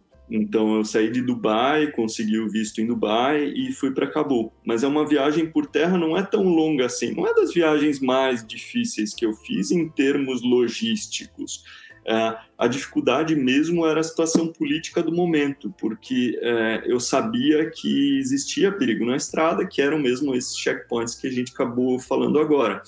É, mas é interessante dizer que a beleza do caminho é tão absurda, porque eu fui justo na época da primavera, ele, que é o Nouruz deles. Nouruz é o ano novo persa, que existe no Afeganistão também. Então, é, é, eles têm essa festa de renovação, de, é, de que vai ser tudo, tudo novo. É literalmente o ano novo para eles. Então, as macieiras estavam completamente floridas no caminho, é, as pessoas estavam felizes, enfim, e isso acabou me distraindo um pouco é, desses, é, desses checkpoints que a gente tinha no caminho. Então, se você me perguntar, Mike, foi é, das viagens mais difíceis que você já fez para chegar entre Cabul e, e, e Bamiyan e depois o Bandeamir. Bandeamir teve outro é, desafio ainda porque a gente ficou encalhado na neve, enfim, é, aquela típica novela é, de viagem que a gente estava com o nosso motorista, que era, tinha um carro sedã que não era 4x4. Eu falei, cara, é óbvio que esse carro vai ficar encalhado. E ele estava lá querendo mostrar é, que o carro dele resistia, que ele era um bom motorista e tal, mas eu já tinha certeza. Eu falei, pô, mas não vai colocar corrente? Aí falei de novo para ele, mas não vai colocar corrente? Eu acho que era melhor colocar corrente. E, enfim, ele não cocou e a gente encalhou, aí teve que empurrar o carro na neve, tem que esperar aquela história toda, que é o, é o perrengue típico que no final da história a gente acaba dando risada, mas que na hora você fica, pô, será que vou ficar sem poder ir para Bandeamira agora? Porque a gente vai ficar aqui parado, vai ter que voltar, como é que o tempo vai piorar, enfim. Mas o negócio de atolar, parece que você gosta disso aí também, né? Porque acho que teve uma história que você atolou eu não sei onde foi na África, no Sudão, não sei onde você atorou, mas que falava, a matéria falava assim: eu tive que andar por horas no deserto, com é. medo que acabasse a água. É, é isso mesmo? É, é, engraçado, sim. Nossa, você leu bastante mesmo. Fez, fez a, a pesquisa. É, sim, eu tive uma situação bem, bem séria no sul da Tunísia muito longe do, das cidadezinhas lá do extremo sul, de Tatooine, que era né, a cidade onde foi filmado Star Wars e tal. É, a gente já estava longe, era caminho para uma duna, enfim, é uma história super comprida que eu estou escrevendo sobre ela. Eu espero que ela vá, que ela vire parte de um livro aí no futuro. É, mas sim, eu gosto de atolar. É, tenho esse gosto. Depois que eu passei por uma experiência de, eu posso até dizer de de quase morte, porque foi realmente séria essa da, da Tunísia, é, mas atolei já o carro no meio de um parque que estava fechado e eu abri a porteira com o meu amigo no Botsuana e depois não tinha sinal de celular, a gente teve que desatolar o carro também. Atolei com uma van coletiva no Sudão também e é, foram, foram muitos atolamentos. Isso é porque a gente não estava com uma Land Rover. Se tivesse como vocês, olha aí, não tinha tido a história, né? Não, são pontos de vista. Eu me no, em Botsuana com a Land Rover. Então, é, uma coisa que você falou da, da, do atolamento, eu pensei que você sente medo, cara, nessas viagens? O medo é uma coisa que faz parte, você lida com ele, ou você até esse nível de estresse você ainda não sentiu medo? O medo era o próximo ponto ainda. Não, tem, claro que tem. Eu acho que é natural da nosso, né, como humano, sentir medo. É, eu só acho que eu tenho uma tolerância diferente é, para alguns riscos, né? Eu acho que arriscar é, algumas situações, desde que seja de que eu seja, que eu saiba mais ou menos até onde pode ir a consequência da, da minha escolha. Então, sim, mas sinto medo, sem dúvidas. É, quem disser para você que não sentiu nada de medo é, cruzando um checkpoint talibã é, no, no Afeganistão ou que realmente ficou encalhado no meio do nada, sem água, é, ou que passou por qualquer outra situação extrema é, e não teve medo, eu acho que está mentindo, né? A gente tem medo, sim. E é bom ter, né? É, eu acho que o medo ele te ele te cria um senso de alerta, né? Porque eu tive medo pra cacete. Eu falo isso porque acho que eu sou. Eu vejo você, o Daniel, eu vejo o, o, Gui, o Gui, eu falo, cara, eu acho que eu sou muito cagão, não é possível, cara. Os caras vão, ah, porque eu cheguei, não, porque eu fui lá pra. Como é que chama lá no norte do Iraque, lá, onde era mais Kurdistão. tranquilo? Lá? Fui pro Kurdistão, uau, tranquilo, fiquei lá, namorei com não sei quem lá, o Daniel, aí saí fugido, aí o outro, não, passei lá, comprei umas coisinhas, fiquei lá vivendo um tempo, eu falo, caralho, mano, tipo, eu não tenho, acho que essa...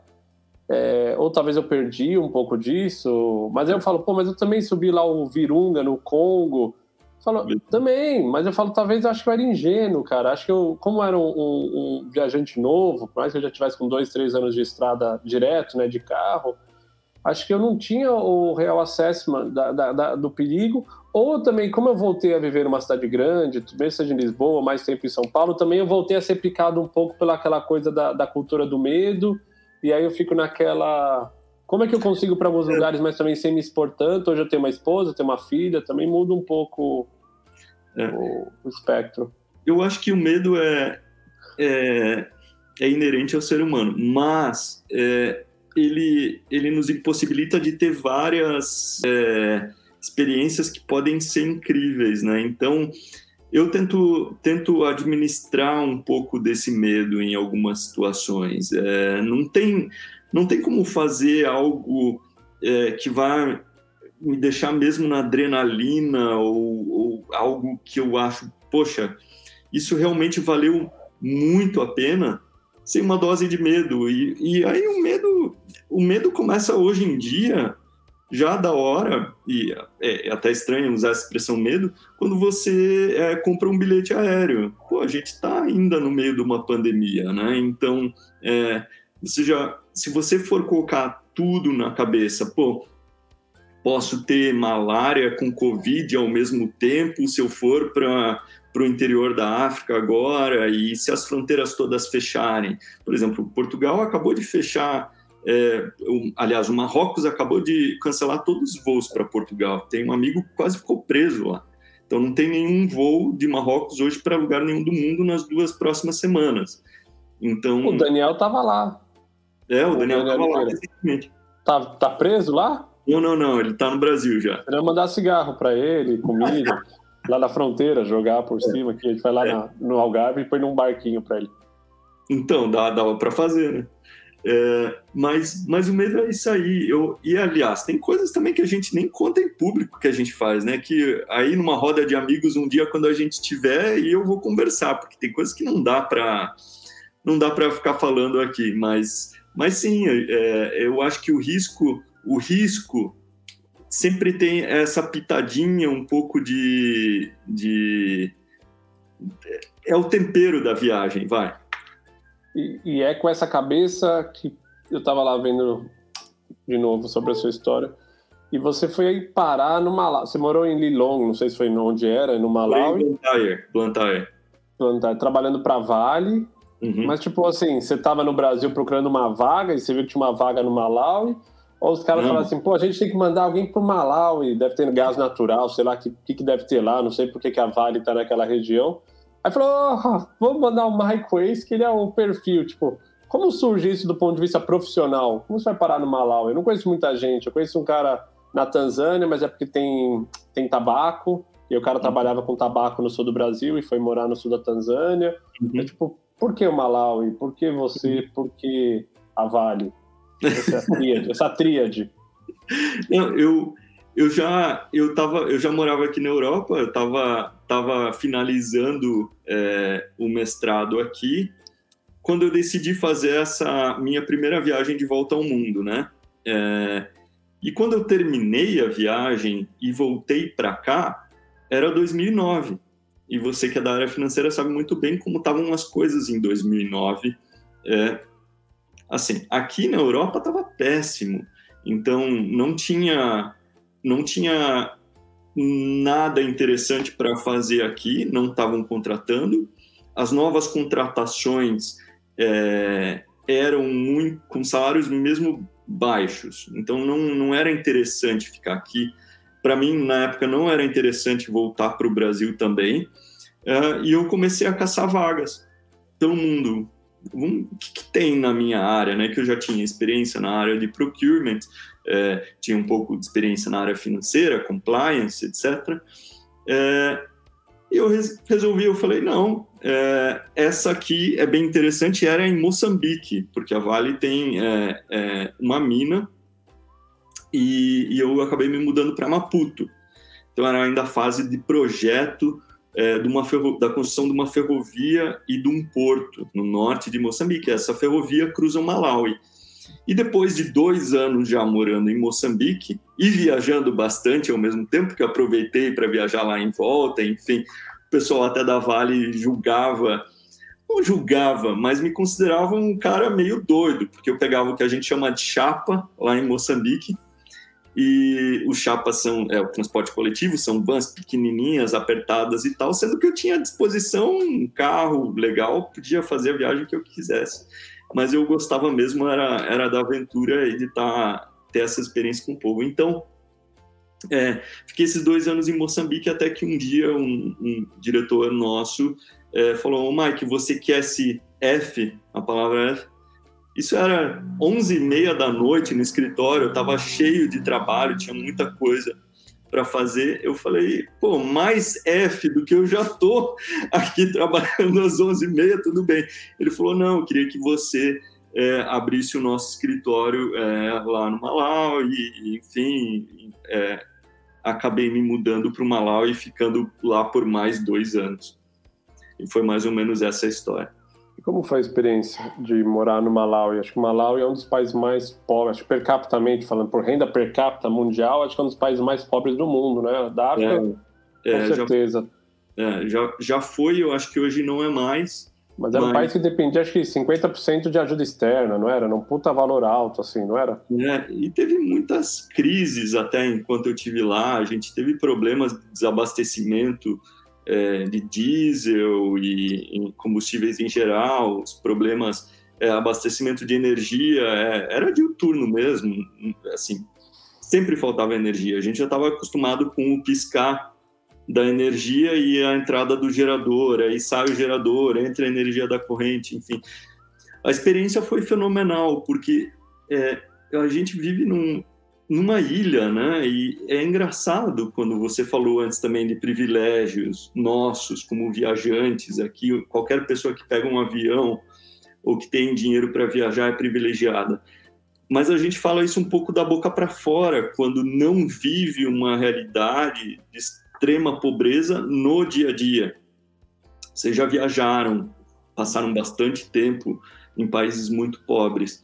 É, e, e ter essa noção do dia a dia deles, eu acho que muda um pouco a nossa concepção de privilégio. Né? Privilégio porque. Fica mais longe, né? A gente fica muito, mais distante, né? Muito. É assim, óbvio que eu já tinha noção antes que eu era privilegiado, porque sou um brasileiro que tem um passaporte. A gente tem um passaporte muito privilegiado brasileiro. E hoje, além do brasileiro, eu tenho português, mas é, porque sou branco, óbvio que é um privilégio, é, porque a gente tem sim uma condição financeira que nos permite viajar. Então, a, o desafio diário nesses países é, passa mesmo pela sobrevivência. E quando falo em sobrevivência, é, é, não é nem a, a, a comida saudável, estou falando mesmo de comida, comida.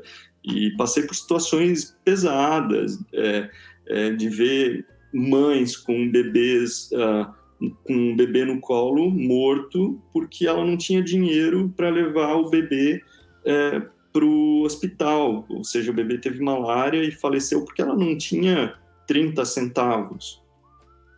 Então é uma pesado, realidade. Né? É pesado, né? É pesado, é pesadíssimo. Mas ao mesmo tempo, mas ao mesmo tempo, é, é, é, é lindo, porque a gente vê como a vida ela, é ela pode ser muito parecida nos diferentes ambientes.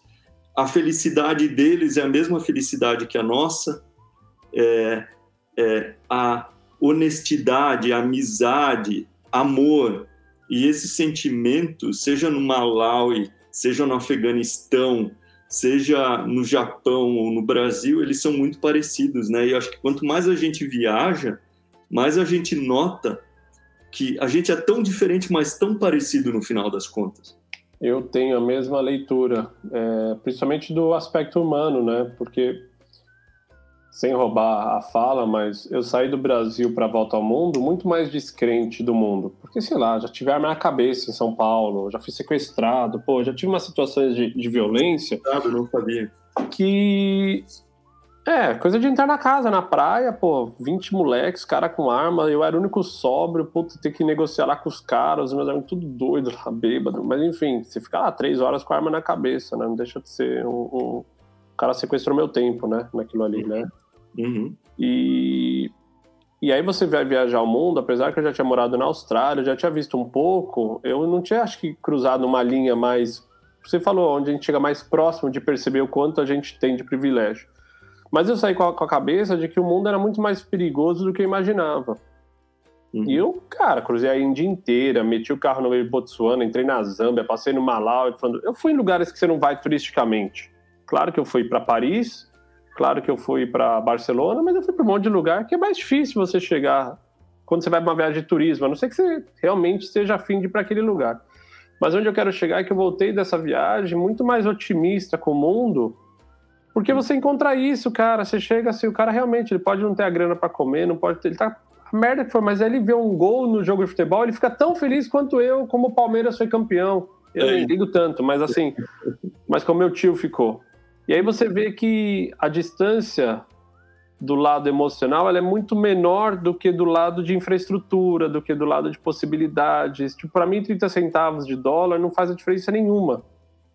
E é. para aquela pessoa foi o que salvou, o que salvaria de repente um dos filhos dela, porque ela deve ter um monte, também já perdeu três, aí foi mais dois, tipo, ela encara até esse processo da maternidade, da paternidade completamente diferente. Eu olho hoje para minha filha e é impensável E é tão impensável que eu olho, se eu tiver que ir para um lugar que tem um risco de eu pegar malária e Covid, ou qualquer um dos dois, de forma independente, para ela, eu já não vou. Então, só eu poder escolher não ir para esse lugar me coloca numa posição de privilégio já, que é muito doida, né? Com então, certeza. Então, é... Mas eu acho que o mundo. Puta, cara, é um, é um tesão, porque eu enxergo muito parecido isso também, de que as pessoas são boas, cara. O yeah. que a gente vê é muito pouco, assusta pra cacete, cara. Vende, dá ibope, isso entra no teu cérebro, dá medo, mas assim. É uma pena. É uma Fala. pena, desculpa te cortar, mas é uma pena, e eu, é aí que eu queria entrar. As pessoas são boas. O que você falou tem um poder enorme, porque o que dá ibope, o que as pessoas o que as pessoas gostam de ver é uma coisa estranha, é, masoquista, sei lá, é, é, quando tem um acidente na estrada, as pessoas querem ver. Quando tem uma matéria sobre alguma tragédia, as pessoas vêm a milhão e acompanham. Quando alguma coisa deu errado, né? É, é, isso a gente nota, até alguns Instagramers, pessoal aí das redes sociais, usa muito dessas estratégias para chamar a atenção da audiência, querendo dizer que alguma coisa deu errado, é, alguma porque isso é o clickbait, é... né? É o que ele chama do clickbait, né? Exatamente o clickbait, é o clickbait. Tem muita gente usando de clickbait. E é uma pena que a gente tenha que usar o clickbait hoje em dia, porque as coisas dão certo. As, e as pessoas são boas. Eu acho que uma das principais lições de todas, além dessa que eu acabei de falar, que é sim, é, é, as pessoas elas são muito boas é a lição de que você pode confiar nas pessoas. Viajar é confiança, é um processo sempre de confiança.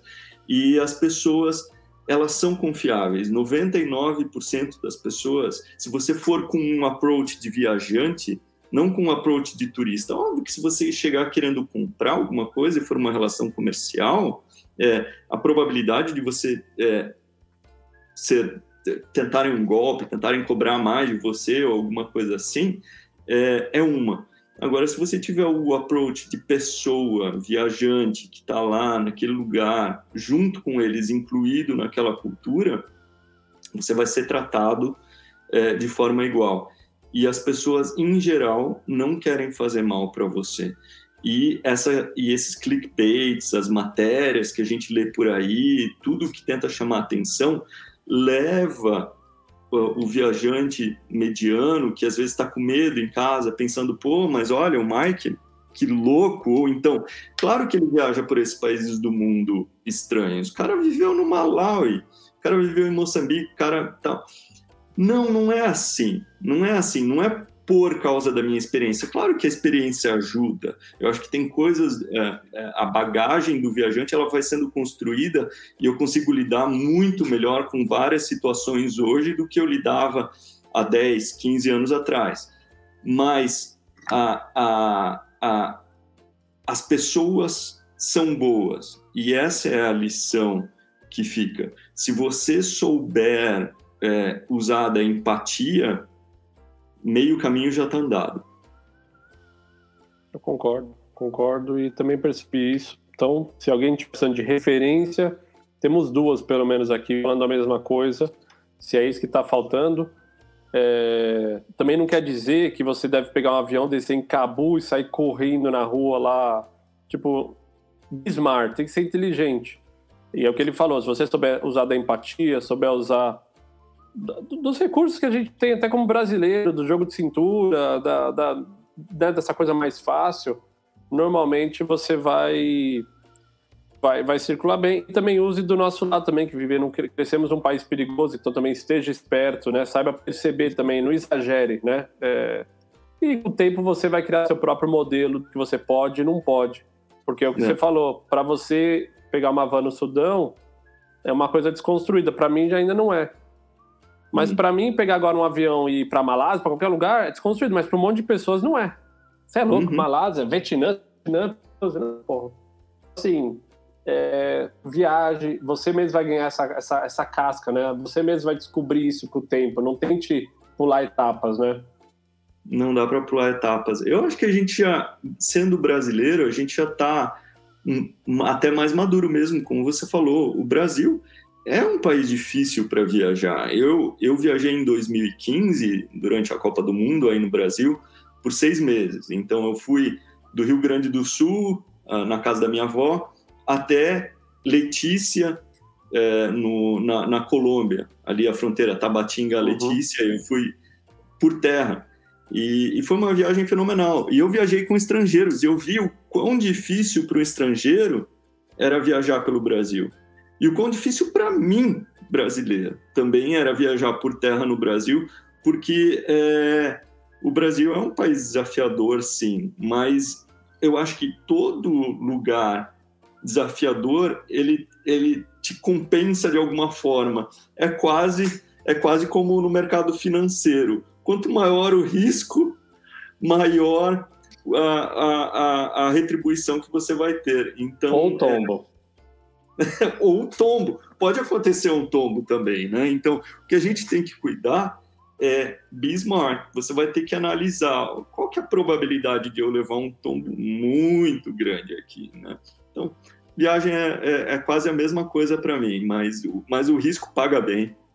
Eu queria, antes da gente seguir para a parte final, eu peguei dois. Eu estava olhando teu mapa aqui do, do Nomad, e eu vi que na Rússia você foi para São Petersburgo, você foi para Moscou, e tem um lugar lá no meio, o Tartastan. Eu fiz, eu, fiz, é, eu fiz a Transiberiana, eu fui para Kazan também.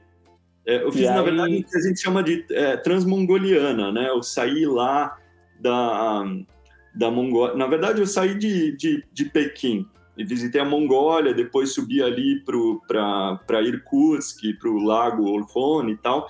Só que o que acontece? Por que eu não marco todo o caminho que faz a Transiberiana lá? Porque eu não acho justo. E essa é uma das regras também. É, eu não posso marcar um lugar que eu só vi pela janela do trem porque eu não visitei, eu não pisei lá, não, não, não fui, não, não tive uma experiência genuína naquelas cidades ou naqueles oblasts é, específicos. Então, por isso que eu não marco todas aquelas regiões e marco sim só as, as regiões onde eu tive alguma experiência, onde eu efetivamente desci do trem. Está respondido, porque eu queria entender por que, que você só foi para aquela. Eu falei, será que ele pegou um avião e foi para o Tatarstan? Porque eu não conheço, eu conheço só São Petersburgo e Moscou. Uhum. Tenho é, até esses dias namorei, coloquei no Facebook lá uma ideia de que eu queria ir para a Rússia, mas as pessoas não entenderam que era uma coisa temporal, que era uma coisa para o verão, talvez do ano que vem. Porque agora, assim, eu tenho um dilema, que é... Eu tenho um carro aqui em Portugal, fazia tempo que eu não tinha carro, é, eu fui agora para Barcelona, voltei, rodamos 5 mil quilômetros, fui para Salamanca, Salamanca não conhecia, Saragoça, fiz um monte de região que eu não, nem região, regiões eu já tinha ido, eu fiz cidades que eu não conhecia bem mesmo. Diminuíram bastante a bagagem no processo, acompanhando. É porque quando, é que tem um fator interessante que o dia que eu saí para viajar foi o dia que eu entreguei meu apartamento. Então tudo que eu não guardei no depósito eu guardei no carro. Aí depois eu voltei e comecei a guardar os depósitos. Falei, volta, calma aí, não preciso levar o monitor, calma aí, separa o monitor, não preciso levar isso. Aí foi diminuindo um pouco. Eu quero estar no open house da casa nova, hein? Tô me convidando. É um prazer. não vai ter, mas você vai lá jantar em casa. Esse vai ser o open house, vai ser individual. É... E eu brinquei, né? Falei, pô, eu queria muito. A Raquel vira e mexe, fala pra mim, pô, por que a gente não vai pra Rússia de carro, né? Pega nosso carro, vai lá. Meio que a gente nem precisa ir muito a fundo, mas que a gente faça um monte de coisa entre São Petersburgo, Moscou e lá para baixo tem muita região, tem muita coisa para ver, tem. E aí eu pensei Muito. nisso, né? Em vez de eu levar minha filha, porque o problema é ela hoje, ela não consegue ficar mais que duas horas, três horas de, no carro, faz mal para as costas dela. E não dá para eu puxar 1.500 quilômetros hum. num dia. Mas eu posso pegar você, eu pegar um amigo e falar assim: ó, vamos até Berlim de carro em cinco dias, a gente para aqui nos lugares, sei lá, põe os patrimônios da humanidade para ver no caminho. E a Raquel e a Bela pegam o avião, me encontram lá, você pega o avião e eu sigo de Berlim para frente, entro na Polônia, que eu não conheço tão bem. E aí eu vi, quando eu vi o Tartação, eu falei, pô, será que é o lugar que eu tenho que ir? Então, é esse o lugar que eu, que eu não conheço, que eu tenho... Porque a Rússia, caraca... Kazan é super bonita, Kazan é muito bonita mesmo.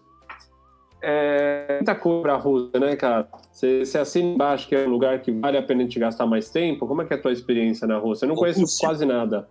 É, olha, muitos dos viajantes com quem eu converso, ou eles são fascinados pela Rússia e pelos é, países que, é, soviéticos, né, que faziam parte da União Soviética, ou eles não gostam tanto assim.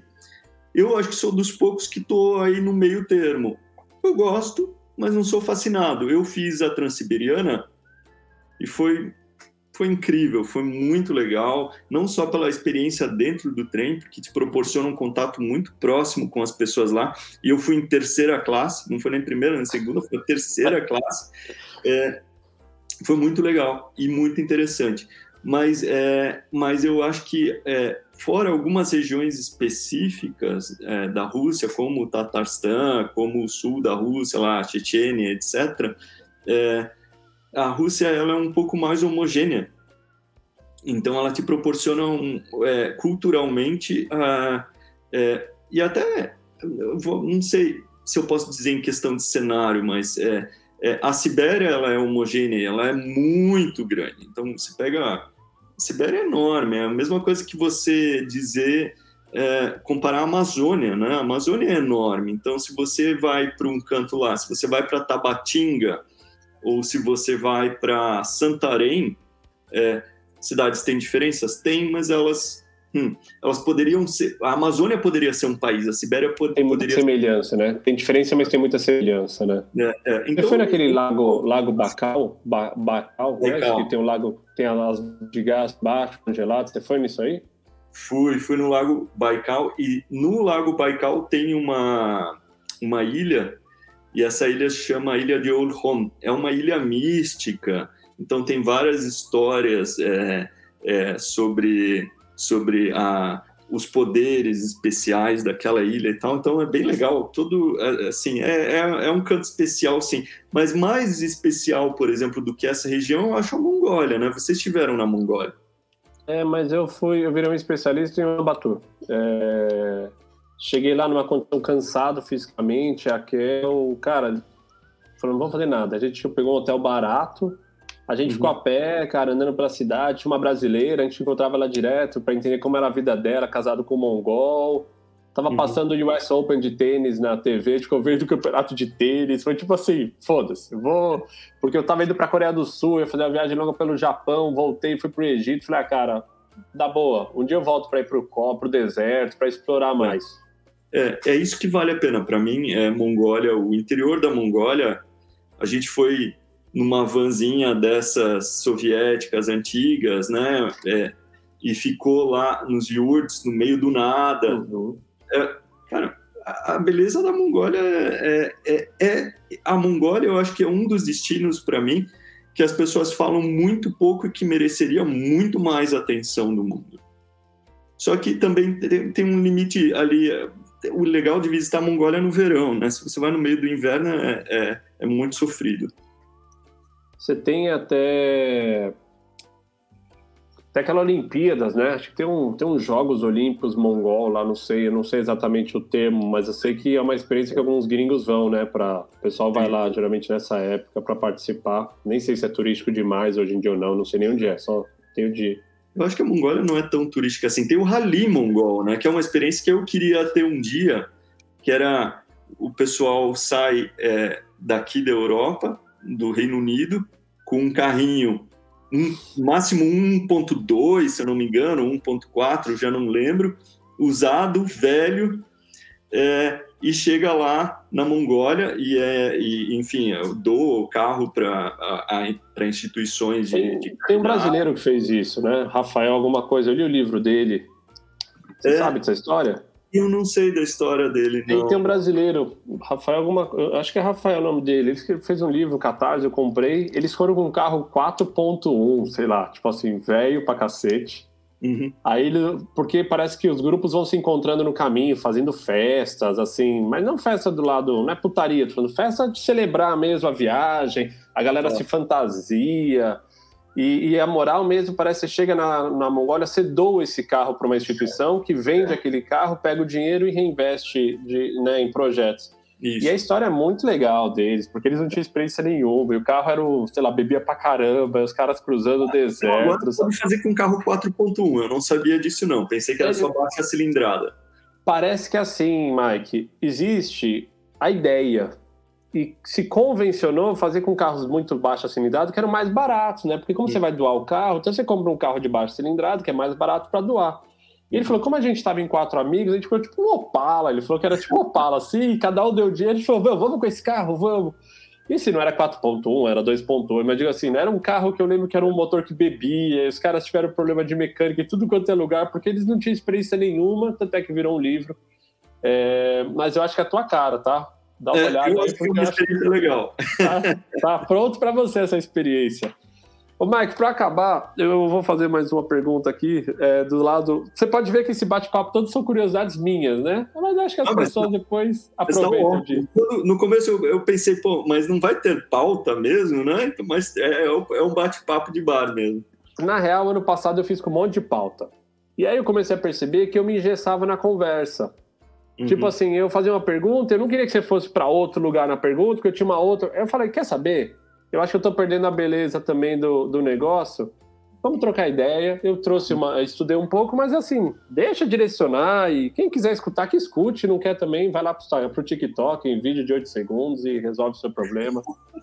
É, é o antagonismo do. É. Queria falar o seguinte. Eu vi uma foto sua em Meca. E até onde eu sei, Meca só, só quem é muçulmano pode ir para Meca, não tem umas restrições. Uhum. Imagino que, que, enfim, deve ter alguma forma de você mudar um pouco isso. E eu vi que você foi para uma porrada de regiões na Arábia Saudita. Perguntas. Quando você foi? Você foi como português, porque acho que era uma coisa mais fácil para o europeu, um tempo atrás ele uhum. abriu. Uhum. Como você chegou em Meca? O que você achou da Arábia Saudita? Devo ir o ano que vem? Não? Fale-me um pouco. Com certeza. Adorei a pergunta, porque eu achei até quando eu demorei para postar a minha foto em Meca no Instagram, porque eu estava com um pouco de receio de represálias em geral. E eu acho que é, é um receio até válido, né? Porque sim, você está extremamente certo. Está é, tá escrito no Alcorão que os não fiéis eles não podem se aproximar da mesquita sagrada em Meca. Existem controles para que isso ocorra, para que, que uma pessoa que não seja muçulmana, muito menos uma pessoa com o tipo do meu sobrenome, de origem judia, é, possa é, estar né, tão perto de um lugar tão sagrado. Embora eu não tenha nenhuma religião, e isso eu sempre falo nas minhas viagens, eu acho que é um ponto até válido para o pessoal que está ouvindo aqui. É, eu sempre digo que eu acredito em Deus, é, mas eu não tenho uma religião, efetivamente. E, e, isso abre, às vezes, algumas portas. Não abriu a porta de Meca para mim, não foi só dizer que acreditava em Deus. Não foi assim que aconteceu. Mas a experiência foi fenomenal. É, eu caí em Meca sem querer querendo. porque porque eu tinha eu tinha planejado para entrar em Meca no último dia da minha viagem pela Arábia Saudita, que é uma que foi uma viagem bem longa. Eu percorri mais de 4 mil quilômetros lá dentro do, do país. Mas eu ia com um amigo saudita que ia me levar no banco de trás do carro dele e tal, porque os controles, é, eles são um pouco ampassant, eles dão uma olhada nas pessoas que estão dentro do carro e, e às vezes pedem só o, o, os documentos do motorista, às vezes só olham e mandam prosseguir. Então eu ia deixar para o meu último dia, porque na hipótese de eles rejeitarem a minha entrada ou de eu ter algum problema, as chances de eles me expulsarem do país seriam grandes. Então eu falei, bem, vou deixar isso para o último dia. É, é, é, aquele, aquela, a, aquela, aquele risco final.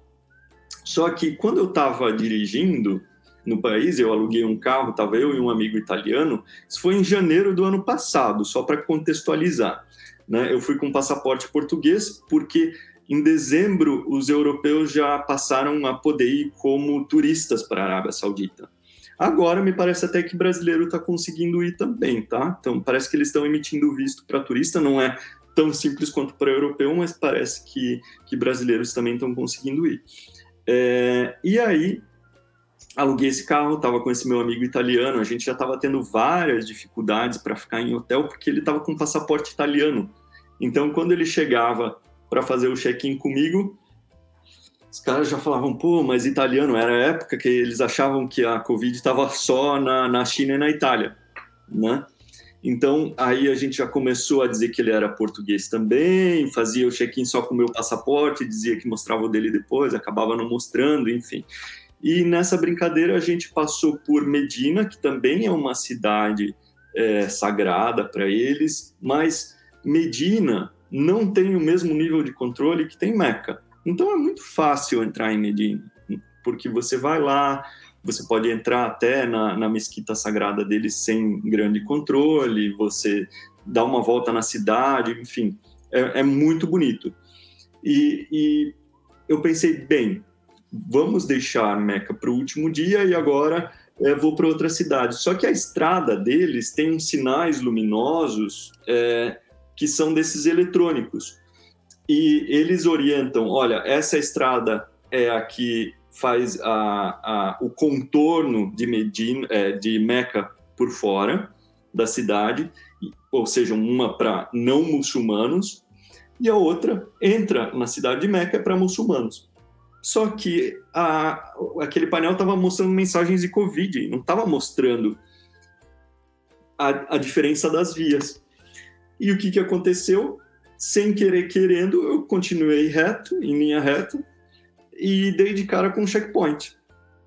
E já estava ali o engarrafamento, como se fosse um, um, é, um pedágio, né? Eu olhei para o meu amigo e falei, eu não estou acreditando, isso daqui já é o checkpoint para entrar em Meca. E se pararem a gente, se não sei o quê. E aí ficou aquela discussão do momento, a gente tinha ali alguns segundos para decidir, não tinha como virar a volta, porque carros de todos os lados e tal, como se fosse mesmo um pedágio. Eu falei, olha, eu vou, e se o cara parar a gente, eu vou falar, olha, peguei a estrada errada, não vi, quero fazer a volta. Só que a gente não foi parado. O cara olhou para minha cara e falou: passa, passa, passa, passa. E eu me pareço até um pouco com o pessoal lá da região também, meu amigo também. Eu falei: cara, agora a gente já tá aqui dentro, né? O estrago tá feito já. Então, como o estrago tá feito, o que, que você acha da gente já aproveitar? E aí não deu outra. Coloquei no GPS lá a, a torre do relógio, que fica justo ao lado da, da, da mesquita sagrada. A gente subiu na torre do relógio, viu lá de cima. Mas você estava vestido a caráter? Não, não estava vestido a caráter. É, tava, porque assim, as pessoas que vivem lá em Medina, elas estão no dia a dia delas, né? Vamos dizer, ela está no escritório, ela vai sair para rezar, ela sai com a roupa normal dela. Então, quem está fazendo peregrinação, Umra, tem um visto específico para estar lá. Então, hoje, por causa do Covid, tem um controle enorme é, para visitar é, hora marcada, etc., para você poder visitar a mesquita sagrada e até os arredores ali. Agora, eu não tinha esse visto de Umra, porque eu não sou muçulmano. Então, é, não tinha, naquela época, não tinha esse controle para entrar na mesquita. Hoje já tem, e eu não sei se esse controle vai continuar, até para limitar o número de pessoas no futuro. Eu acredito eu que esse controle vai continuar, mas é, sobre a sua pergunta, vale a pena visitar a Arábia Saudita ou não? Vale muitíssimo a pena mas muitíssimo a pena, porque é um país que estava fechado, né, por tanto tempo para turista. Então, é, eles sempre me perguntavam: ah, mas você mora em Riad ou em Jeddah? Eu falava: não, não moro aqui. e eles ficavam muito confusos. O povo não, não, não tinha compreendido ainda que já era possível entrar e fazer turismo. Então, a ideia de turismo para um saudita mediano é muito estranha, porque ele não entende exatamente o que você está fazendo lá. Se você não é religioso, se você não está trabalhando no país, o que você está fazendo. Então é tudo, é tudo muito, é, muito cru ainda. Eles estão se preparando para o turismo. É, já tem eventos, tem lugares incríveis que em pouco tempo vão ficar muito famosos, tenho certeza absoluta disso.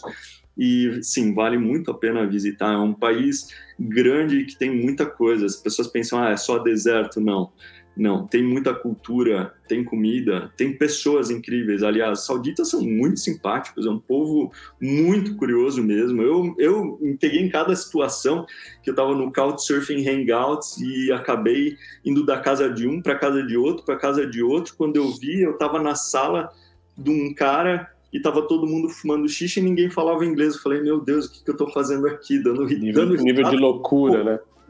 Porque não entendia muito do que os caras estavam falando. Então, sim, vale muito a pena. Que bom. Pô, animal. Deu pra gente quase duas horas de bate-papo, enfim, entrar em um monte de é. temas aí que me interessaram. Daqui a pouco, hein?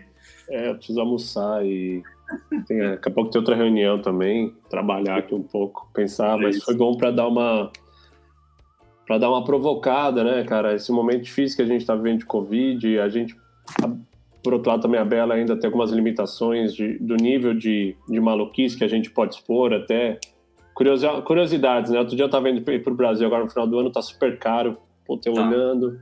Aí fiquei, falei, não é possível, cara. Falei, deixa eu dar uma olhada. Eu fui lá no Skyscanner, coloquei tipo assim, Lisboa, qualquer lugar do mundo, né? Aquele Anywhere. Aí Brasil aparece tipo lá 70. Tipo, tem muito lugar para você ir antes, né? É, tipo, por 300 reais, tipo, 50 euros, você ia para um lugar na Geórgia, agora eu não lembro o nome da cidade, que não era Tbilisi, era uma outra cidade mais próximo do. Não é Batumi, é Kutais. Não é Batu... Fala de novo. Kutais. É, acho, que é acho que é Kutais.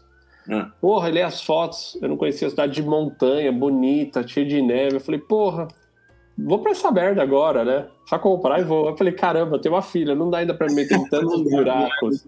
Não é a mesma coisa, né? Mas... É, porque é muito pequena. Se ela tivesse dois anos, eu, eu acho que é ok, mas quatro meses é uma fase ainda que ela não, é. tá formando os anticorpos, ela não, você não pode vacilar muito, né? Mas dá para fazer essas viagens por aqui, como vocês estão fazendo, que são incríveis também de qualquer forma. Tem tanto lugar legal aqui perto, que é o que você falou no começo da nossa conversa.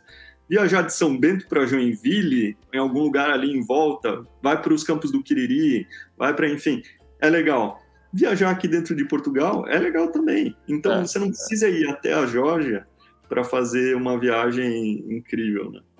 assina embaixo. É que acho que assim como para mim e para você, quando você olha um lugar e fala, caraca, que lugar legal, tipo, e você pensa, porra, cabe no bolso, vou lá. Eu penso muito assim, tudo bem, Setúbal aqui do lado, tem a Costa da Rábida, também vou lá. Mas se eu posso ir lá pronto, também vou. Eu penso assim, é, vou lá. É. É... Mas sem dúvida, tem as ilhas também que a gente não conhece aqui, né? A gente nunca foi para Madeira nem para os Açores. Olha, aí estão é... então, perdendo. Eu sei que os Açores é um, uma joia, né? Eu tenho uma paixão pelos Açores. A Madeira é muito especial, mas a Ilha de Flores, nos Açores, cara. Tô sabendo já, tá na é. lista aqui. Eu acho que, que o momento está meio ruim, final de ano. Para ela, o frio também é um eixo, cara. Você pega e vai para, um, por exemplo, uma madeira que venta muito, para ela é difícil para o bebê. Eu tenho é. percebido que para o bebê é mais difícil o vento do que temperatura. Mas é uma fase, né? Por exemplo, é, o Guilherme, a gente conversou, eu acho que dois anos atrás, uma coisa assim. É, ele foi para me perguntou ah, como é que você acha que vai ser lá em Cabo Verde e tal, é porque eu gosto muito da ilha de Santo Antão. Santo Antão é é paradisíaca, né? E tá perto, relativamente perto aqui da gente também. E, e o Guilherme pegou o voo lá de Porto Alegre, na época até a CV tinha direto de Porto Alegre para Cabo Verde. Foi com os filhos pequenos.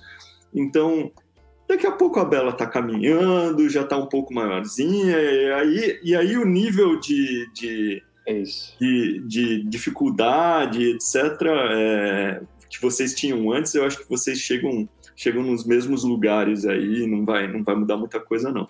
É, eu acho. Acho que, que a criança de um, de meio, quatro meses para um ano e meio para dois muda muito, cara. E é. não só caminhar, acho que é mais resistência, anticorpos, é mais você não não expor uma meningite agora, alguma coisa que vai deixar um legado, às vezes, para a vida dela, que é meio. Ela é muito pequena.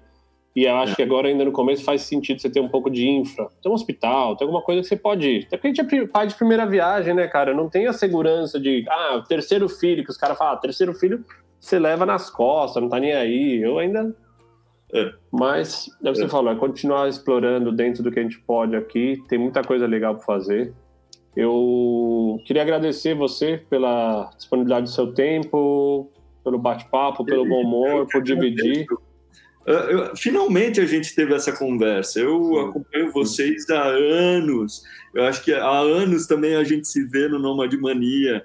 É, eu não acredito que a gente, assim, a gente descobriu que estava, né, efetivamente. Vocês também não param muito aqui. Eu também não paro muito aqui em Lisboa, então fica difícil o encontro mas é, eu espero que aí nos próximos meses, pelo menos, a gente consiga consiga se encontrar pessoalmente. Eu acho que eu acho que seria muito legal. E eu agradeço pelo convite, essa conversa muito boa. Nossa, as tuas perguntas, você faz a tua lição de casa. Eu até fiquei agora, eu falei, pô, que, que que, que o Léo foi ler tudo, hein?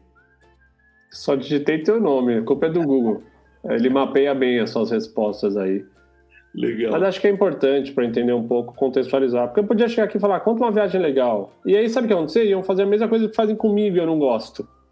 Né? Às vezes chegam umas pautas, eu posso fazer uma entrevista, a mulher me liga, qual é o seu lugar preferido? Qual que você mais odeia? Eu falo, porra, lê lá o site, sei lá, faz outra coisa, tipo, tira um pouco mais, né? Eu não viajei 200 países para falar a mesma resposta sempre, olha, É. o preferido depende do que você gosta, né? Que eu gosto disso, mas olha. Bom. Obrigado. Eu, Papo ainda, valeu. A gente vai com certeza 2022 aí se encontrar aqui por Portugal. Já está convidado quando a gente tiver com a nossa casa pronta. Opa. E com o pessoal quiser conhecer um pouco mais, sei lá, tem um guia de. Você falou, né? Em breve vai ter um livro aí, talvez. Tipo, como é que a turma consegue conhecer um pouco mais do seu trabalho, Mike? Então, é, Nem do seu trabalho, das suas viagens, né? É, por enquanto eu tô, tô muito, muito discreto ainda nas mídias. Eu quero dar um upgrade ainda no meu, no meu Instagram, quero colocar algumas coisas, algumas fotos, algumas histórias a mais lá, é, porque tem muita, tem muita coisa que eu não publiquei e que eu tenho guardado aqui, né? A gente acaba viajando, viajando, pensa que vai publicar quando volta para casa, quando volta ainda não publica e tal. É, mas por enquanto é, eu tenho o Instagram que é o Mike Faz Aonde. É, no Facebook faz um bom tempo que eu não escrevo nada, mas eu tenho uma página que chama Indo ao Mundo. E lá eu colocava algumas crônicas, escrevia sobre algumas experiências de viagem e tal que eu tive lá. Então, é, esses são os dois canais para o pessoal me encontrar também. Eu faço um pouco de, de travel design para algumas pessoas, principalmente as pessoas mais próximas e tal. Não faço isso de uma forma muito comercial. Faço um pouco de immigration design também para algumas pessoas mais próximas. É, e fiz algumas expedições também, bem próximas. Espero talvez investir aí no, em, num futuro breve em algumas expedições para esses lugares mais recônditos aí que a gente tem no nosso planeta, levar, levar um pessoal junto comigo para viajar e ter essas experiências mais incomuns. Pô, muito bom. Então, quem quiser, segue lá o Mike Ways, M-I-K-E-W-E-I-S-S. Mike Ways aonde? Manda uma mensagem para ele, fica de olho, daqui a pouco ele vai te falar como você ir para o Afeganistão, como você ir para a Antártica, para ir para um monte de lugar que eu sei que ele já foi. E é isso. A gente se despede. Muito obrigado. E para vocês, até a próxima semana.